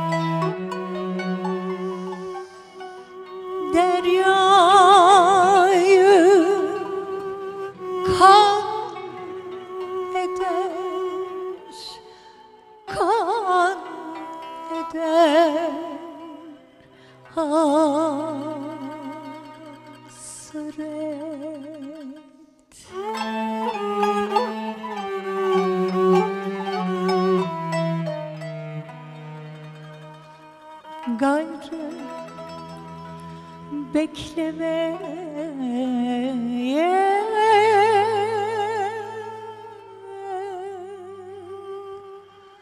kalmadı takat görünsün karşıda.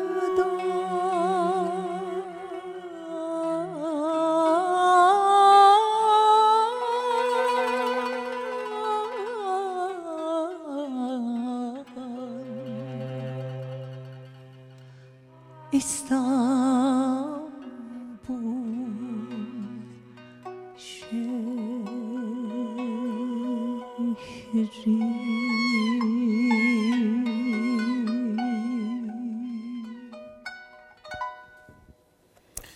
Nazım Hikmet yüz on dokuz yaşında eşsiz bir sesle Nazım Hikmet besteleri, bakın Nazım Hikmet'in şiirlerini dinliyoruz. Melahat Gülses bizimle birlikte. Hoş geldiniz. Hoş nasılsınız? Bulduk. Çok teşekkür ederim. Sizler nasılsınız? Çok sağ olun. Mikrofonu tutarsanız çok memnun olurum. Öyle mi? Heh, tut. Gerek yok mu? Tam gerek yokmuş. Gerek tamam, yok. Yakanızda varmış. Biraz sonra Nazım Hikmet'i konuşacağız. Değerli müzisyen arkadaşlarımla. Can, hoş geldin. Ve Neva Hanım gelmiş, Murat Bey gelmiş. Her birini tanıyorsunuz aslında ama sizlere biraz daha yakından tanıtmak istiyorum. Nazım'la ilgili özel bir bölüm yaptık ama eğitim, sağlık, geçim haberleri de var. Halk Ekmek Haberi hazır mı Savaş? Şu andan itibaren yönetmen koltuğunda Savaş Yıldız kardeşim var. Halk Ekmek Haberi'yle başlıyoruz. Bu büfelere gerçekten ihtiyacın var mı? Cevaplarını beklemeden biz bugün yüz kırk iki tane büfenin açılmasına, büfenin verilmesine AK Parti grubu olarak yetki veriyoruz. Daha önce reddedilen yeni halk ekmek büfeleri teklifine bu kez yeşil ışık yaktı İstanbul Büyükşehir Belediye Meclisi AK Parti Grup Başkan Vekili Tevfik Göksu. yüz kırk iki yeni büfe için kabul oyu vereceklerini söyledi. Üç tane şartımız var. Bir, şehit ailelerine, gazi ailelerine ve engellilere vereceksiniz. Fırınlarda iki liraya satılan ekmek İstanbul halk ekmek büfelerinde bir liraya satılıyor. Özellikle dar gelirli için ekmek başına bir lira tasarruf etmek çok önemli. Bu yüzden büfelerin önünde uzun kuyruklar oluşuyor. Bakkallarda iki milyon. Bir kişinin aylığını yani nereye getireceğiz? beş tane ekmek alsam mesela on lira verecektim. Arada var, dağlar kadar fark var. İstanbul Büyükşehir Belediyesi pandemi döneminde o kuyrukların önüne geçmek için yeni büfeler açmak istedi. Ancak o talep İstanbul Büyükşehir Belediye Meclisi'nde AK Parti ve M H P'li meclis üyelerinin oylarıyla reddedildi. Teklif oylarınıza sunuyorum. Kabul edenler, etmeyenler oy, oy çokluğuyla reddedilmiştir. Bizim önümüze gelmiş ve bizim reddettiğimiz bir teklif yok. Meclisten yeni büfeler için onay çıkmayınca İstanbul Büyükşehir Belediye Başkanı Ekrem İmamoğlu mobil ekmek büfelerini devreye soktu. kırk mobil ekmek büfesi İstanbul'da ucuza ekmek satışını sağlamak için hizmete girdi. Halk ekmek büfesi var mı burada? Burada vardı, kaldırdılar, burada kalmadı. Böyle olursa daha iyi olur tabii. Çünkü ben her gün de dolaşıyorum ekmek. Orada yoksa da oraya gidiyorum ekmek almak için. Bir minibüsün aylık maliyeti ortalama on beş bin lira civarında. Bir aylık maliyeti altı yüz bin lira. Yeni büfelerin açılmasına dün yeşil ışık yaktı İstanbul Büyükşehir Belediye Meclisi'nin AK Partili üyeleri. yüz kırk iki yeni büfe için kabul oyu vereceklerini Tevfik Göksu söyledi. Bu büfeleri açılsın istiyoruz. Afiyet olsun efendim. Halk ekmek en başından itibaren takipçisi olduğumuz konulardan biriydi. Çünkü hayat zor, geçim şartları ağır, vatandaşımız bir parça daha ucuza da olsa ekmek alabilmenin derdinde. Sırada eğitim, çiftçi, sağlık haberleri de olacak efendim. Tabii Melahat Gülses'le birlikte devam edeceğiz yolculuğumuza.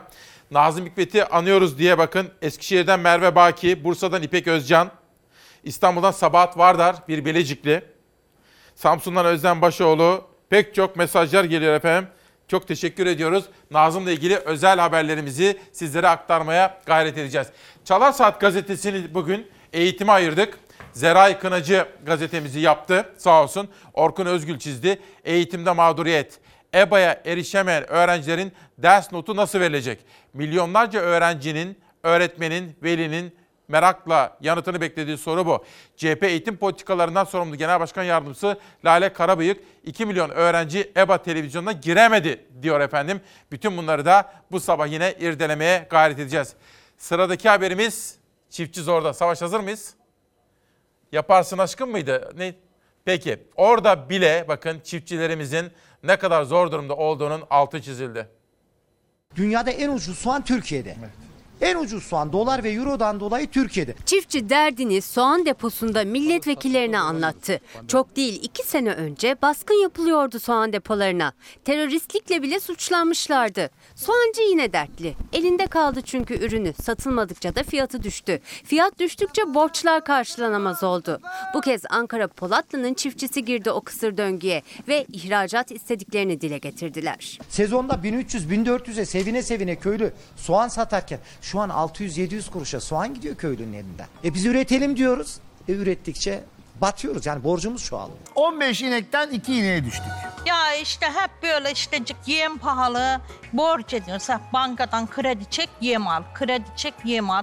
Kredi kredi kredi üç beş tane bankaya kredi olunca yetişemez olduk. İnekleri satıyoruz, bankalara kapatıyoruz, yeme kapatıyoruz.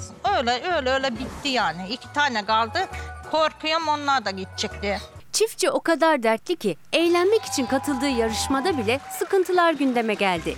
İlker Ayrık'ın sunduğu Yaparsın Aşkım programında yaşadıklarını anlattılar. Bahçeye döndük biz artık. Yani kendimizin çoktu. Tütün, pamuk her şey çoktu. Ama e, bahçeye döndük. Ekiyoruz. Niye tütün ve pamuktan vazgeçtiniz? Ama yok işte yani olmuyor. Yani ithale gerek yok. Dışarıdan bizim topraklarımızda meyve, sebze, evet, zeytinyağı her şey yetişebilecek her şey bir durumdayız. Aynen. Bize destek verilsin.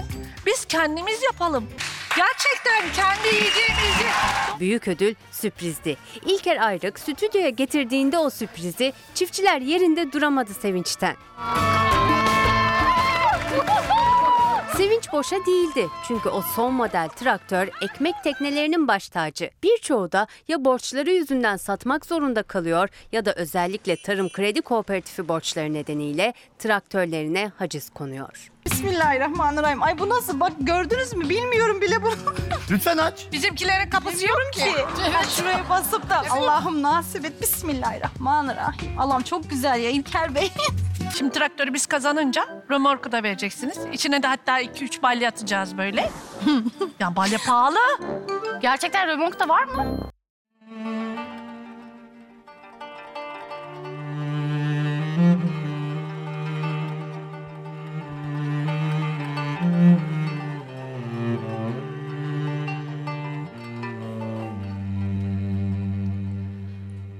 Çok yorgunum, beni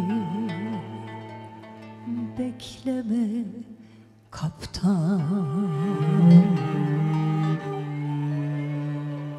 Çok yorgunum, beni bekleme kaptan. Seyir defterini başkası yazsın. Seyir defterini başkası yazsın. Çınarlı kubbeli mavi bir liman, beni o limana çıkaramazsın. Beni o limana çıkaramazsın. Çınarlı kubbeli mavi bir liman, beni o limana çıkaramazsın beni o limana, çıkaramazsın.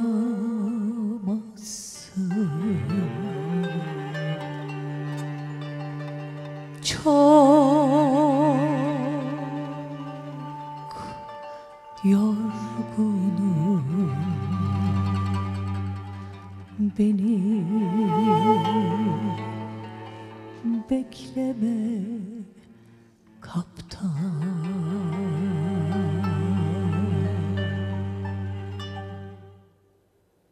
Çok teşekkür ediyoruz. Cem Karaca bestesi. Bestesi. Nazım Hikmet şiiri. Evet, benim de çok bugün büyük sevdiğim ozanımızı saygıyla anıyoruz. Ne iyi ettiniz de geldiniz, eksik olmayın. Çok teşekkür ederim. Çok güzel oldu. Çünkü çok önemli, çok değerli, ülkenin yetiştirdiği çok büyük değerlerden biri olduğunu düşünüyorum. Dilimizin ve kültürümüzün büyük ozanı. Ustası, evet. Evet, hakikaten öyle. Şimdi sohbet edeceğiz. Neva Hanım, hoş geldiniz. Hoş bulduk. Aa, mikrofonunuzu verelim. Buyurun. Nasılsınız? Teşekkür ederim. Siz nasılsınız? Biz tanıyoruz sizi ama siz kendinizi bir izleyenlerimize tanıtır mısınız rica etsem? Tabii. Ee, ben T R T İstanbul Radyosu İstanbul Kemençesi sanatçısıyım. Ama asıl vasfım halk arasında Melahat Gülses'in kızı olarak evet. biliniyorum. e, gururla tabii ki söylüyorum. Ne Necip Gülses ve Melahat Gülses'in kızı olduğunu, olduğumu Hı-hı. elbette ki. Ee, İstanbul Kemençesi çalıyorum. İstanbul Teknik Üniversitesi Devlet Konservatuvarı mezunuyum. Bu kadar. Sizden özel bir şey rica edeceğim ben. Annenizin yüksek müsaadeleriyle. Buyurun. Estağfurullah, ne demek? Ben özel bir, bir şey isteyeceğim sizden. Ama şimdi mikrofonu şimdilik hemen veriyorum. Can'a verebilir misiniz rica etsem? Aslında e, ben üvey evlat olabilirim Can'ın yanında. Öyle Bunu mi? söylemek isterim. Evet, Can gerçek. E, ben herhalde üvey evlatım diye düşünüyorum. Ama inanın gelen mesajlarda... Oğlunuz Can da, Can Bey de gelecek değil mi diye bana hep e, yazıyorlar. E, peki, Murat Bey gelecek değil mi? Peki Can'ın kıymetli eşi? Sevdacığım. Ya evet, o da bir başka. Biriciğimiz. Ona da lütfen sevgilerimi. Evet Can, bir mesaj verelim halkımıza. Ne söylemek istersin? Abi çok ağır bir sorumluluk verdim bir anda. Halkımıza mesaj verelim deyince. Can Yıldırım. Evet Can Burası Yıldırım. Demokrasi Meydanı.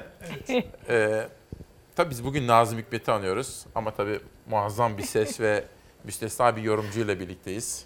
Nasılsın, iyi misin, her şey onda mı? Çok teşekkür ederim, iyiyim. Ee, Can Yıldırım, ben de müzik öğretmeniyim. Ee, Kabataş Erkek Sesi'nde çalışmaktayım şu anda. Aynı zamanda e, kanun çalıyorum. Melahat Gülses'in e, kendi deyimiyle evet. kandan değil ama candan oğluyum. Harika.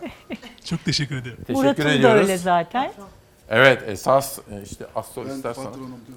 Evet Murat Bey, sizi de bir daha. Murat, aslında Çalarsat ailesi sizleri artık tanıyor ama tanıyor. Her defasında bir küçük bir yenilemek İsmim lazım. Murat Süngü, yarışmacı arkadaşlara başarılar diliyorum. Cello çalıyorum, başka bir iş yaptığım yok. Ee, boş zamanlarımızı da artık biraz daha saza eğilim göstererek bu pandemi süresinde bayağı bir e, istirahat ettik. Şimdi biraz ufak ufak... Sanatçılar zor durumda. Evet işte... Müzisyenlerimiz, enstrüman evet. çalanlarımız çok, çok zor durumda. Çok zor. Bu pandemi zamanında Bunlar en zor en durumda. zor durumda olan onlardı. Allah hepimizin yardımcısı olsun. Bu konuda inşallah daha güzel şeyler olacağını eminim. Ben ailenin en büyük ferdiyim. Abisi olarak. Vay vay vay. Her zaman da bu güzel. Ailenin bir ferdi evet. olmaktan gurur canım, duyuyorum. Canım, harika, canım. harika. Şimdi siz onu Neva Hanım'a verin. Size bir soru sorabilir miyim Melahat Hanım? Tabii ki, buyurun. Sizce ben... Kaç çocuk? Neva Cansın Gülses'ten ne rica ederim? Ne söylemesini rica ederim şimdi? Ee, ne rica tabii, ederim? Tabii e, Neva'nın gerçekten sesi e, çok güzel. Kızım olduğu için söylemiyorum bunu ama herhalde e, çok... hit olmuş şarkılarından çok birini. Çok bilinen bir eser. Nazım Hikmet'in. Evet. Ya Yiğidim Aslanım'dır ya Karlı, Karlı Kayın. Evet, Karlı Kayın rica edecektim. Mümkün mü? Tabii, memnuniyetle. Lütfen, çok teşekkür ederiz. Seslendirmeye çalışayım. Sağ olun.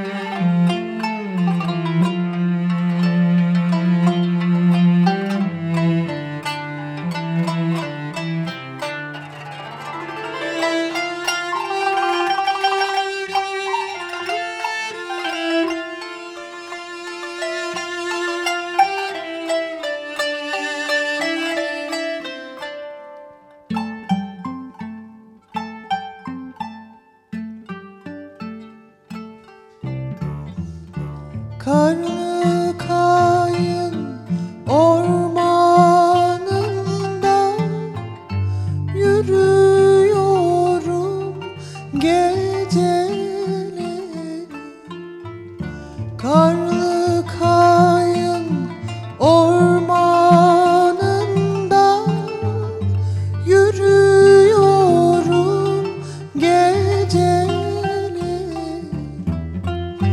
efkarlıyım,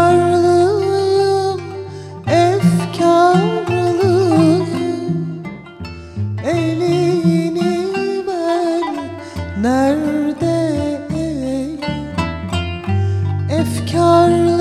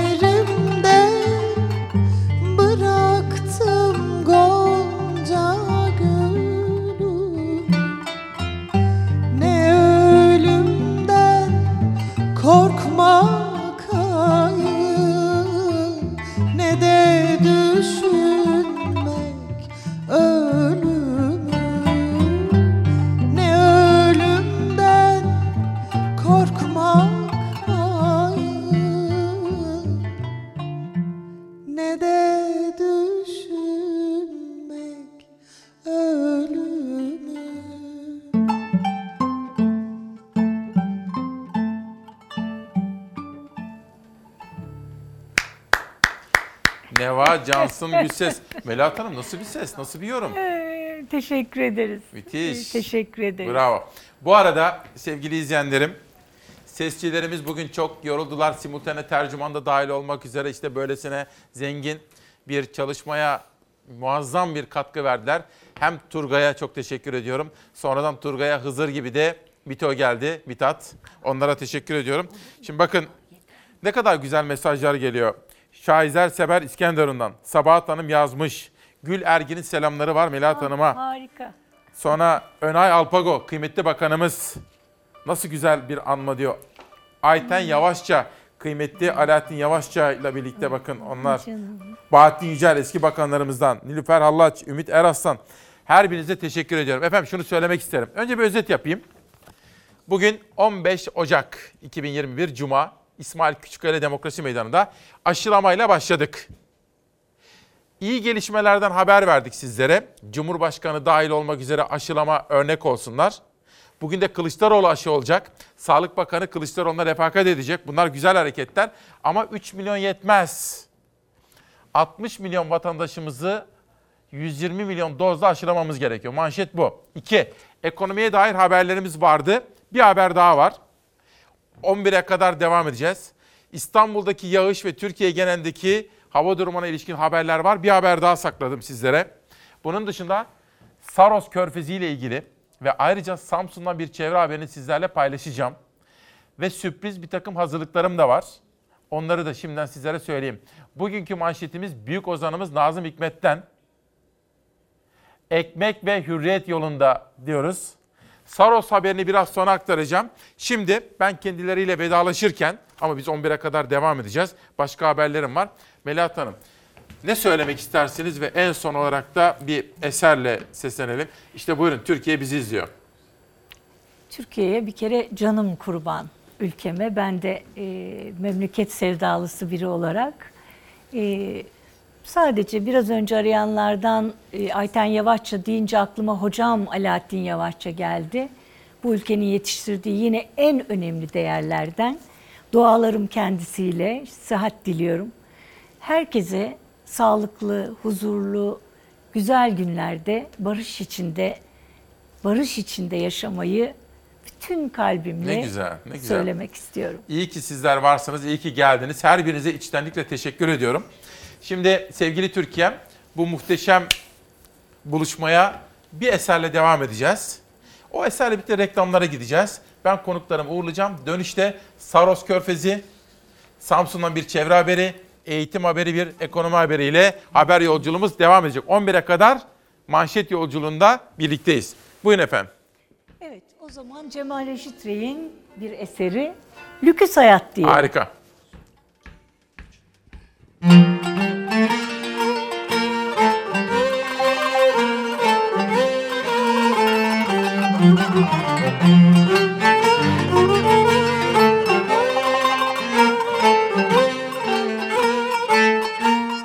Şişli'de bir apartman, yoksa eğer halin yaman, nikel kübik mobilyalar, duvarda yağlı boyalar, iki tane otomobil, biri açık biri değil, aşçı uşak hizmetçiler, dolu mutfak dolu kiler.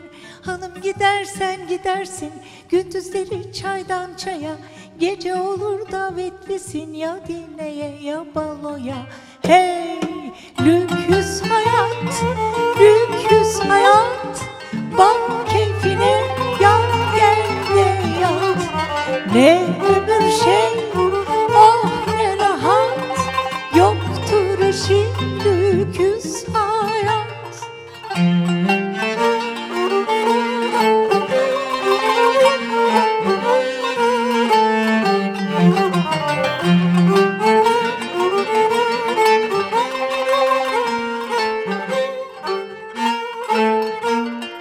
Yaz gelince adadasın, mayo giymiş kumlardasın, etrafında güzel kızlar, canın çeker burnun sızlar.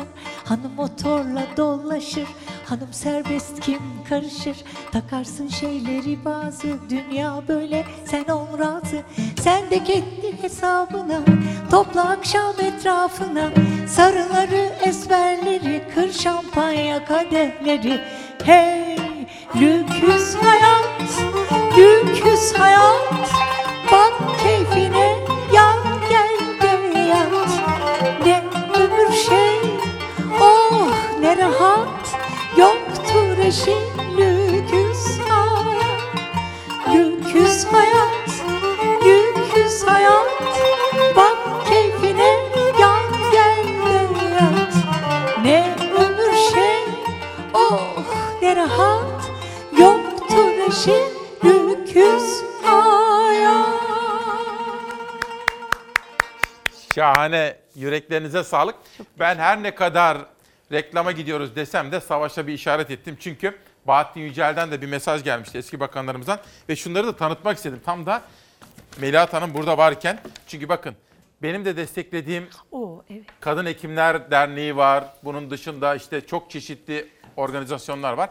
Hekimlerimiz sosyal olarak çalışıyorlar. Bakın burada da Göksel Baktagir ve Selçuk Murat Kızılateş hekimler söylüyor. Bu ikincisi. İçinde evet. Siz varsınız. Evet, destek olduk. Doktor Özlem Kaya'nın Bursa'dan organize ettiği, koordinatörlüğünü yaptığı bir albümdür bu. Ve lütfen e, hekim kızlarımızın, öğrenci olan hekim kızlarımız için Türk Eğitim Vakfı tarafından bir yardım sağlanacak. Yani şu efendim, ticari anlamda değil, hekimlerimiz, çocuklarımız okusunlar diye böylesine etkinliklere Aynen. katılıyorlar. Bu kitap da özel bir kitap. Bu sabah itibariyle elime geçti. Zera getirdi sağ olsun. Küçükçekmece Belediyesi'nden yüz on. yüz on dokuzuncu doğum günde Nazım'a bir armağan yapılmış ve Melih Güneş'e çok teşekkür ediyorum. Özel bir çalışma. Henüz inceleme fırsatı bulmadım. Hazır kitaplardan başlamışken Zülfü Livaneli ve Aile Göksel tarafından derlenen İyiliği Düşünmek isimli kitabı da tanıtma imkanı bulayım. Ve ayrıca Ayşegül Kalem Hiç Bitmiyor kitabını da sizlere tanıtalım. Nazım Hikmet'i bir şey söylüyordunuz. Bir şey söylemek Buyurun. istiyorum. Dün Safiye Aylan'ın da ölüm yıl dönümüydü. Bu arada ona da e, rahmet diliyorum. Onun gibi yine büyük değerlerimize, büyük sanatkarlarımıza. Ben de beraber çalışmıştım. Sevim Gözay, meslektaşım. kırk sekiz yaşında, gencecik yaşta hayatını kaybetti dün. Onun da aziz hatırasını buradan ben saygıyla ben. selamlıyorum. Allah rahmet eylesin diyorum. Efendim ben konuklarımı uğurlayacağım. Dönüşte on bire kadar haber yolculuğumuz devam edecek. on beş Ocak iki bin yirmi bir günlerden Cuma İsmail Küçükkaya ile Demokrasi Meydanı'ndasınız. Savaş Yıldız yönetmen koltuğunda. Nasıl bir sabah ama değil mi? Avrupa Birliği Delegasyon Başkanı canlı yayında. Sonra Melahat Gülses. Nazım Hikmet'i anıyoruz. Ve aşılama başladı. Günün sorusu şu. üç milyon aşı yetmez.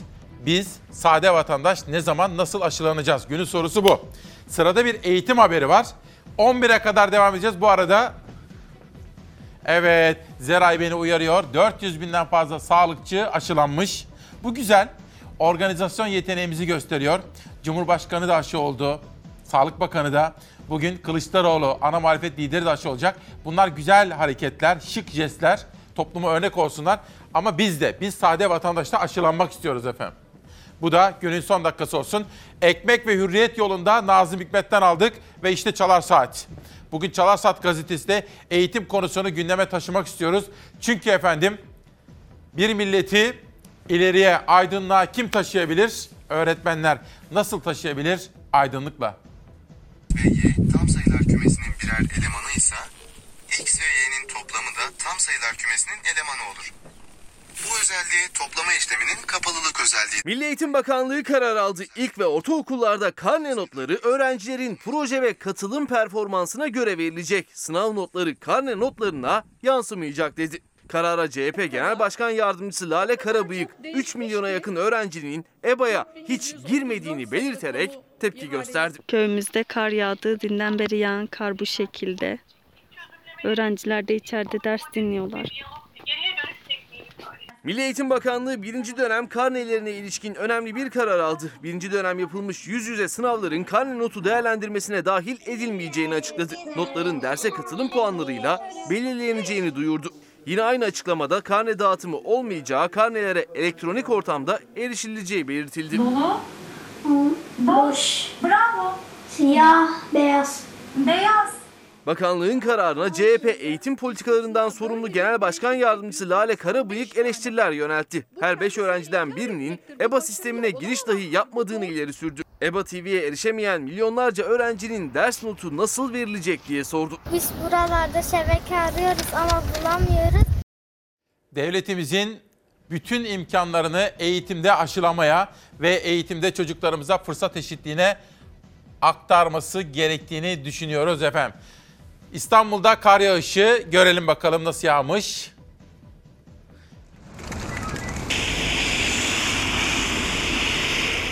Kar yağacak mı? Kar topu oynamaya yetecek mi? İstanbul'un barajları yağışla dolacak mı? Bu sene kar beklentisi ve ihtiyacı her zamankinden yüksek İstanbul'da. Megakent'te kar ihtimaline karşı teyakkuz var. İstanbul'da sabah erken saatlerden itibaren kar yağışı etkisini göstermeye başladı. Bugün öğleye kadar yer yer beyaz örtü bekleniyor. Megakent'te özlemle beklenen kar yer yer etkisini gösterdi dün. İstanbul merkeze uzak noktalarda beyaz örtü görüntüsü olmasa da kar yağışına ait görüntüler kaydedildi. Sabaha karşı Çamlıca tepesinde kar yağdı. Kısa süreli de olsa beyaz örtü oluştu. Şehrin merkezindeki en yüksek noktalardan biri olan Çamlıca tepesi ısı adası etkisinden nispeten uzak olduğu için kar aldı. Gün aydınlandığındaysa Çamlıca'da kuş bakışı çekilen görüntülerde çatıların beyaz örtüyle kaplandığı görüldü. Sadece semt üzerinde değil, Çamlıca Camisi ve çevresinde de beyaz örtü var. Bir diğer kar haberi ise gece saatlerinde Arnavutköy ilçesinden geldi. Gecenin en soğuk saatlerinde kısa süreliğine kar şeklinde düştü yağış. Lapa lapa yağan kar beyaz örtü oluşturmadı. Sabahın ilk ışıklarıyla kar haberi gelen bir başka ilçe ise Beylikdüzü oldu. Kar Beylikdüzü'nde yer yer beyaz örtü oluşturdu. Cuma günü gün içinde yağışlı hava daha çok Anadolu yakası üzerinde etkiliydi. Boğaz üzerinde kuş bakışı kayıt yapan kameralar İstanbul'un iki yakası arasındaki farkı gözler önüne serdi. Bir yakada kalın yağış bulutları, diğer yakadaysa parçalı bulutlu bir gökyüzü vardı. Cuma gün içinde kar haberi gelen ilçelerde çoğunlukla Anadolu yakasındaydı. Gün ortasında Maltepe, Kavacık, Kartal gibi Anadolu yakasının semt ve ilçelerinden kısa süreli kar haberleri geldi. Avrupa yakasının yüksek ve soğuk semt Maslak'ta da kısa süre kar yağdı. Bugün sabah erken saatlerde İstanbul'dan benzer kar görüntüleri gelmeye devam etti. Öğleye kadar İstanbul kar yağışlı olacak. Yağışlar genellikle karla karışık yağmur şeklinde düşerken iç ve yüksek kesimlerde kara dönüşecek. Özellikle Anadolu yakasının iç kesimlerinde beyaz örtü bekleniyor. Dün olduğu gibi bugün de Anadolu yakasında kar yağışı görülecek. Bu sabah Anadolu yakasının yükseklerinde beyaz örtü oluşabilir. Cumartesi akşam ve gece saatlerinde İstanbul'da yeniden karla karışık yağmur ve kar ihtimali görülüyor. Ancak İstanbul için kar ihtimalinin en yüksek olduğu gün pazar günü. Havanın soğuması, rüzgarın kuzeyden kuvvetli ve soğuk esecek olması pazar günü ve gecesinde İstanbul'da beklenen yağışları kara çevirebilir. Kar geldi mi gelecek mi derken düşen yağışlarsa İstanbul'u besleyen barajlara katkı sağladı. Yaklaşık bir hafta önce yağışlı havaya hasret kalan barajların doluluk oranı yüzde on dokuz seviyesindeydi İstanbul'da. Ancak on dört Ocak itibariyle İSKİ verilerine göre baraj doluluk oranları yüzde yirmi altının üzerine çıktı. Artış İstanbul için olası bir susuzluk senaryosunu beraberinde getiren kuraklık endişesine bir nebze de olsa merhem oldu. Ali Beyköy Barajı'nda çekilen son görüntüler de farkı gözler önüne serdi. Gelişmeleri Ezgi Gözeger takip etti ve bugün bilgileri de sürekli olarak güncelledi. Ona sağ olsun diyelim. Onunla birlikte bugün haber masasında iki arkadaşım daha vardı. Zafer Söken ve Beyza Gözeyik. Onlara da teşekkür ediyorum. Editörüm Zeray Kınacı. Şu anda yönetmenim Savaş Yıldız. Rejideki bütün ekip arkadaşlarıma teşekkür ediyorum. Kameralarda İsmail abim var ve Mümin kardeşim var. Nihal Kemaloğlu dün gündem çalışmamızı yaptık ve şu anda da Ankara'dan bizi asiste etti. Savaş, bugün kurguda kimler vardı? Recep Aydın ve Gürol Kuraman da vardı. Kahveme bakar mısınız efendim? Ya çorba gibi değil mi? Bakın. Savaş, yukarıdan bir görsenize. Vallahi çorba gibi olmuş. Ama biraz içeyim. Ben de duble, ben, hata bende. Haftanın son günü ya. Tabii biraz böyle iyice açılmamız gerekiyor. İki kitap, bir gazete. Sonra sizi Samsun'a götüreceğim. Mehmet Ali Güler'in yeni yazdığı ve imzalı olarak bana göndermiş olduğu kitap Perdesiz Hayatlar. Binbaşı Mehmet Nafiz Bey, Hayat ve Hatıratım, Harput'tan Sibirya'ya, Sarıkamış'tan Esarete, Doktor Mithat Atabay, Ahmet Uslu'nun özel bir çalışması. Korkusuz gazetesinde iki manşet dikkatimi çekti bu sabah. Taş mı yiyelim diyor. Simitçi, çaycı, müzisyen, işleri farklı ama soruları aynı. Taş mı yiyelim? Günlük kazanıp günlük yiyen, hiçbir sosyal güvencesi olmayan sokak emekçileri dert küpü. Kimi evde ölüme terk edildik diyor, kimi nasıl geçinelim diye soruyor efendim. Ve bizim İsmail Küçükkaya ile Demokrasi Meydanı'nda Çalarsat ailesinin her zaman en çok üzerinde durduğu temel konulardan birisi de çevre haberleri. Önce Samsun. Şu anda köyümüzde Büyükşehir Belediyesi'nin yapmış olduğu bir doğa katliamı var. Bu ses iki bin yirmi yılının Ekim ayında yükselmişti. Aradan üç ay geçti. Ne bölgedeki durum değişti ne de vatandaşın isyanı. Üstelik taş ocağının kapasite artırımı için başvuru da yapıldı bu sürede. Anka Haber Ajansı'na konuşan köylülerin iddiasına göre maden ruhsatı AK Parti ilçe başkanına ait. Maden çalışmalarını ise Samsun Büyükşehir Belediyesi yürütüyor. Büyükşehir Belediyesi izinlerini almadan geldi. Şu anda burada taş ocağı alıyor maden. Şu ormanlar zamanında zamanında koruna koruna koruna buraya bu aşamaya geldi. Ya bu taştır ya taş. Burada ciddi bir maden olsun. Buyursunlar gelsinler. Samsun'un Kavak ilçesine bağlı Bekdemir köyünde Samsun Büyükşehir Belediyesi halkı bilgilendirme toplantısı yapmadan, ÇED raporu sürecini tamamlamadan taş ocağı tesisi kurdu. Köylüler katliam yapılıyor diyerek seslerini duyurdular. Maden için ağaçların kesildiği ormanda salep bitkisi de yetişiyor üstelik. Salep bitkisinin sökülmesi ise kanunen yasak. Bölgede yaşayan vatandaşın son iddiası ise ruhsat sahibinin kimliği üzerine. İddialarına göre ruhsat sahibi AK Parti Kavak ilçe başkanı. Ben sorgulamak istiyorum. Büyükşehir Belediyesi taşeronluk mu yapıyor? Bizim doğamızı, hayatımızı, dengemizi değiştiren bu iş makineleri. Taş ocağı ve mıcır tesisinin çalışmaları nedeniyle ağaçların katledildiğini söylüyor köylü. Köylerine giden yolun tahrip edildiğini öne sürüyorlar. Büyükşehir Belediyesi'nin yeri burası. Dinamit atacak, toz olacak, pisliği olacak. Evlerimiz de elli yüz metre buradan. Evlerinin yakınında dinamit patlaması ve taş ocağının tozunu istemiyorlar. Ormanlarının tahrip edilmesine karşı çıkıyorlar. Zamanındaki girişimlerimizle buradaki ruhsatına devlet izin vermedi. Ve Büyükşehir Belediyesi de hiçbir izni olmadan geldi, taş çıkartıyor. Ormanları yara yara, hiç kimseye izin almadan işte verdiği tahribatı görüyorsunuz buralarda. Sizi şimdi Samsun'dan alıp Saros'a götürmek istiyorum. Yine bir duyarlılık isteyen, bilinç ve farkındalık uyandırma isteyen manşetlerden biri. Bu arada Ankara'dan bizim Memo, Mehmet ve Ceren, tabii çocuk büyütüyorlar şimdi. Onlar da benim dikkatimi çekmişlerdi. Antalya'daki mermer ocakları da takip listemde. Oradaki yerel gazeteci arkadaşlarla düzenli olarak konuşuyorum. Orayı da korumamız gerekiyor. Neydi? Antalya için atamız ne demişti efendim? Bana hatırlatır mısınız? Atamız demişti ki büyük önderimiz Atatürk. Hiç şüphesiz ki Antalya dünyanın en güzel şehridir demişti Mustafa Kemal Atatürk. Türk yurdu Balkanlar, Mostar'dan Selimiye'ye bizim diyarlar, Cevat Çırak'ın özel bir çalışması ve salınım Meral Bağcı yazmış, bir de not yazmış. Çok teşekkür ediyorum. Hayata bakışınız harika diyor, estağfurullah. Her zaman daha iyi ve olumluyu arama gayreti içinde olacağız. Bugün Türk Gün Gazetesi'nde erken kuşaklarda size Devlet Bahçeli'nin açıklamalarını sunmuştum. Bu kuşak içinde şöyle bir haber gördüm ve ayırdım sizlere. Bahadır Çoban'ın Türk Gün'deki manşeti. Rusya kotayı kaldırmalı. Gıda Der Başkanı Ali Uçak'la yapılmış bir röportaj var ve domates üreticilerin sorunlarını ve çözüm önerilerini irdelemişler. yüz bin ton Rusya ile kota kaldırıldığında domates üreticisi daha fazla domates satabilir denilmekte. Samsun'daki çevre haberinden Saros'taki çevre manşetine.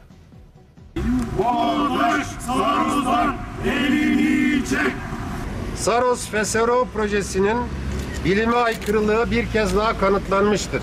Saros Körfezi kıyısına yapılması planlanan doğalgaz yükleme limanına bilirkişiler ikinci kez onay vermedi. ÇED raporu hem eksik hem yetersiz hem de hukuksuz bulundu. Soruyoruz, bilim, milletin iradesine ve bilime neden saygı gösterilmemektedir?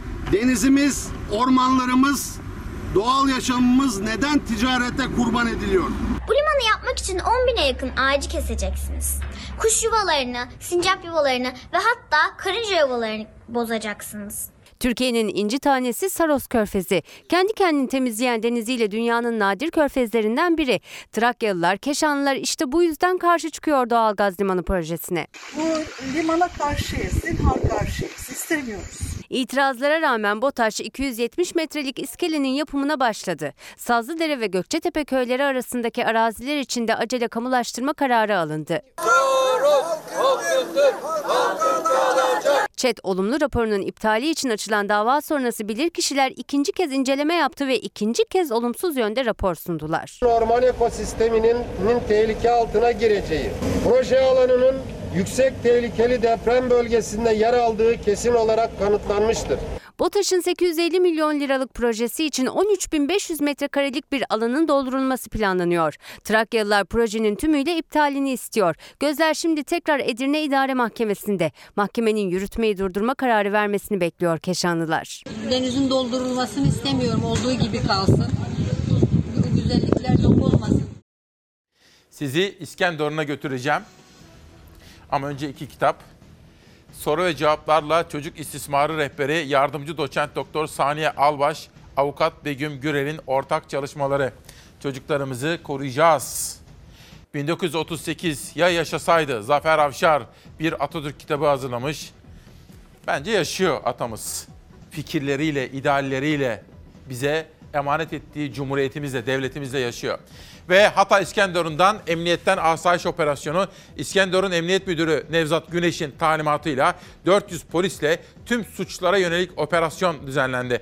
Operasyona özel harekat polisleri ve narkotik köpekleri de katıldı. Polisimize huzur için teşekkür ediyorum. Tekirdağ Habertrak gazetesi, sahilin işgaline geçit yok. Büyükşehir Belediyesi sahili işgal projelerine açtığı davaları kazandı. Biz de mahkemelerimizden, yerel ve yüksek mahkemelerimizden çevre dostu haberler ve kararlar duymak istiyoruz efendim. Bir de Independent gazetesini görelim. Bugün Avrupa'da yine yoğun bir şekilde kar yağışı ve fırtınanın etkisi altındaydı. Bakın. Independent gazetesini sekiz ve dokuz kuşağında okumuştum size. Ağır bir kar yağışı vardı ve özellikle Kuzey İngiltere'de kaosa neden olmuştu. Yalnızca İngiltere değil, İspanya'dan yola çıkarak pek çok ülke bunun etkisi altında kalmıştı. İspanya son yirmi, Rusya son on dört yılın en soğuk kış mevsimini yaşıyor. Moskova'da sıcaklık eksi yirmiye kadar düştü. Madrid'de kar fırtınaları ağaçları yerinden söktü. İsveç'te kar kalınlığı altmış santimetreye kadar çıktı. Birçok ülke son yılların en ağır kışını geçiriyor. İspanya son yirmi yılın en soğuk havasıyla karşı karşıya. Araçlar kara saplandı, ağaçlar yerinden söküldü. Madrid Belediyesi isyan etti, hükümetin acil durum ilan etmesini istedi. Pandeminin yarattığı kriz hali hazırda çok derinken, olumsuz hava şartlarının bedeli de bir milyar üç yüz doksan sekiz euro oldu. Bir yandan fırtına, bir yandan sis. Rusya'da on dört yıl sonra geldi en yoğun kar yağışı. Termometreler Moskova'da eksi yirmiye kadar düştü. Rusya'nın Sibirya bölgesinin doğusunda yer alan şehirler adeta kara gömüldü. Oluşan sisten göz gözü görmedi. İskandinav ülkeleri de yoğun kar yağışlarına teslim oldu. Olumsuz hava koşullarına bir de fırtına eklendi. İsveç ve Finlandiya'da binlerce hane elektriksiz kaldı. Kar kalınlığı İsveç'te altmış santimetreyi buldu. Serdar Tekgül hocamız, sizlere de selamları var. Atatürk'ten sürekli alıntı yaptığın için teşekkür ederim diyor. Estağfurullah hocam. O bizim görevimiz, sadece benim değil, bütün vatandaşların görevi. Tabii Serdar Tekgül aynı zamanda bir asker çocuğu olduğu için buradaki duyarlılıkları da çok yüksek. Vedat Ulubağ, Kırıntılar isimli kitabıyla bu sabah Çalar Saat'te. Ve dünyadaki gelişmelere biraz daha yakından bakmak istiyorum. Bakın, bugün ayın on beşi. beş gün sonra Amerika'da tarih duracak ve yeniden yazı, yazılacak. Trump gidiyor. Başkanlıktan sonra başı dertte olacak. Öyle anlaşılıyor. Joe Biden geliyor. Sokağa çıkma yasağı ilan edilen Washington'da ulusal muhafız sayısı yirmi altı bine çıkarıldı. Seçilmiş Başkan Joe Biden'ın yemin töreni için geniş çapta güvenlik önlemi alındı. Amerika Birleşik Devletleri Başkanı Trump, kongre baskınının teşvikten suçlanınca görevinden azli istendi. on dokuz Ocak'ta toplanacak Senato, Trump'ın siyasetteki kaderini belirleyecek.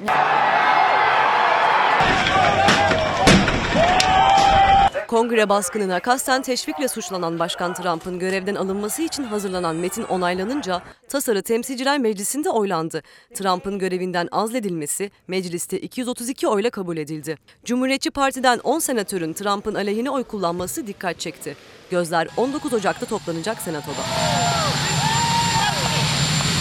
Seçilmiş Başkan Joe Biden yirmi Ocak'ta yemin edecek. F B I yemin töreninde saldırı olasılığı uyarısı yapınca Washington'da sokağa çıkma yasağı ilan edildi. yirmi altı bin ulusal muhafızın kongre binası çevresinde aldığı güvenlik önlemleri kameralara yansıdı. Kongre binası dikenli tellerle çevrildi.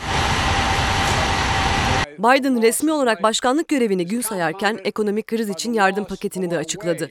Amerika Birleşik Devletleri vatandaşlarına verilen altı yüz dolar Biden'ın paketinde bin dört yüz dolara yükseldi. Biden dört yüz milyar doların salgına ayrılacağı destek paketinin toplam değerini bir virgül dokuz trilyon dolar olarak açıkladı. Biden'ın beş gün sonra düzenlenecek yemin töreni adeta yıldızlar geçitine dönüşecek. Tören öncesi Jennifer Lopez, Justin Timberlake, Lady Gaga gibi ünlü pop sanatçıları sahne alacak. Tören sonrası Hollywood yıldızı Tom Hanks doksan dakika boyunca beş ünlü televizyon kanalıyla eş zamanlı yayınlanacak özel yayının sunuculuğunu üstlenecek. Nasıl ama baş döndürücü bir gün değil mi? Böyle son saniyesine kadar haber dolu. Ne zaman ne olacağı belli değil. Sürprizlerle dolu. İşte en son haberler. Bunu takip listeme aldım. Bankalar Antalya'yı takip ediyor, oteller el değiştirebilir. Pandemide en çok zarar gören kesimden birisi turizmciler. Hem emekçiler hem de turizm yatırımcıları. İmamoğlu'nun cevabı herkesi güldürdü. Erdoğan'ın olduğu aşıda Ekrem İmamoğlu detayı. Şimdi şu kişiye bir bakın. Sosyal medyada bir anda patladı. Cumhurbaşkanı Erdoğan'a aşıyı yapan kişinin İmamoğlu olduğu zannedilince Ekrem İmamoğlu hemen yan tarafta bir yanıt verdi. Hayır o ben değil. Biraz aşağı inelim. Evet. Hayır o ben değilim dedi. Sosyal medyada en çok konuşulan konulardan birisi buydu. Ve bir kaybımız vardı.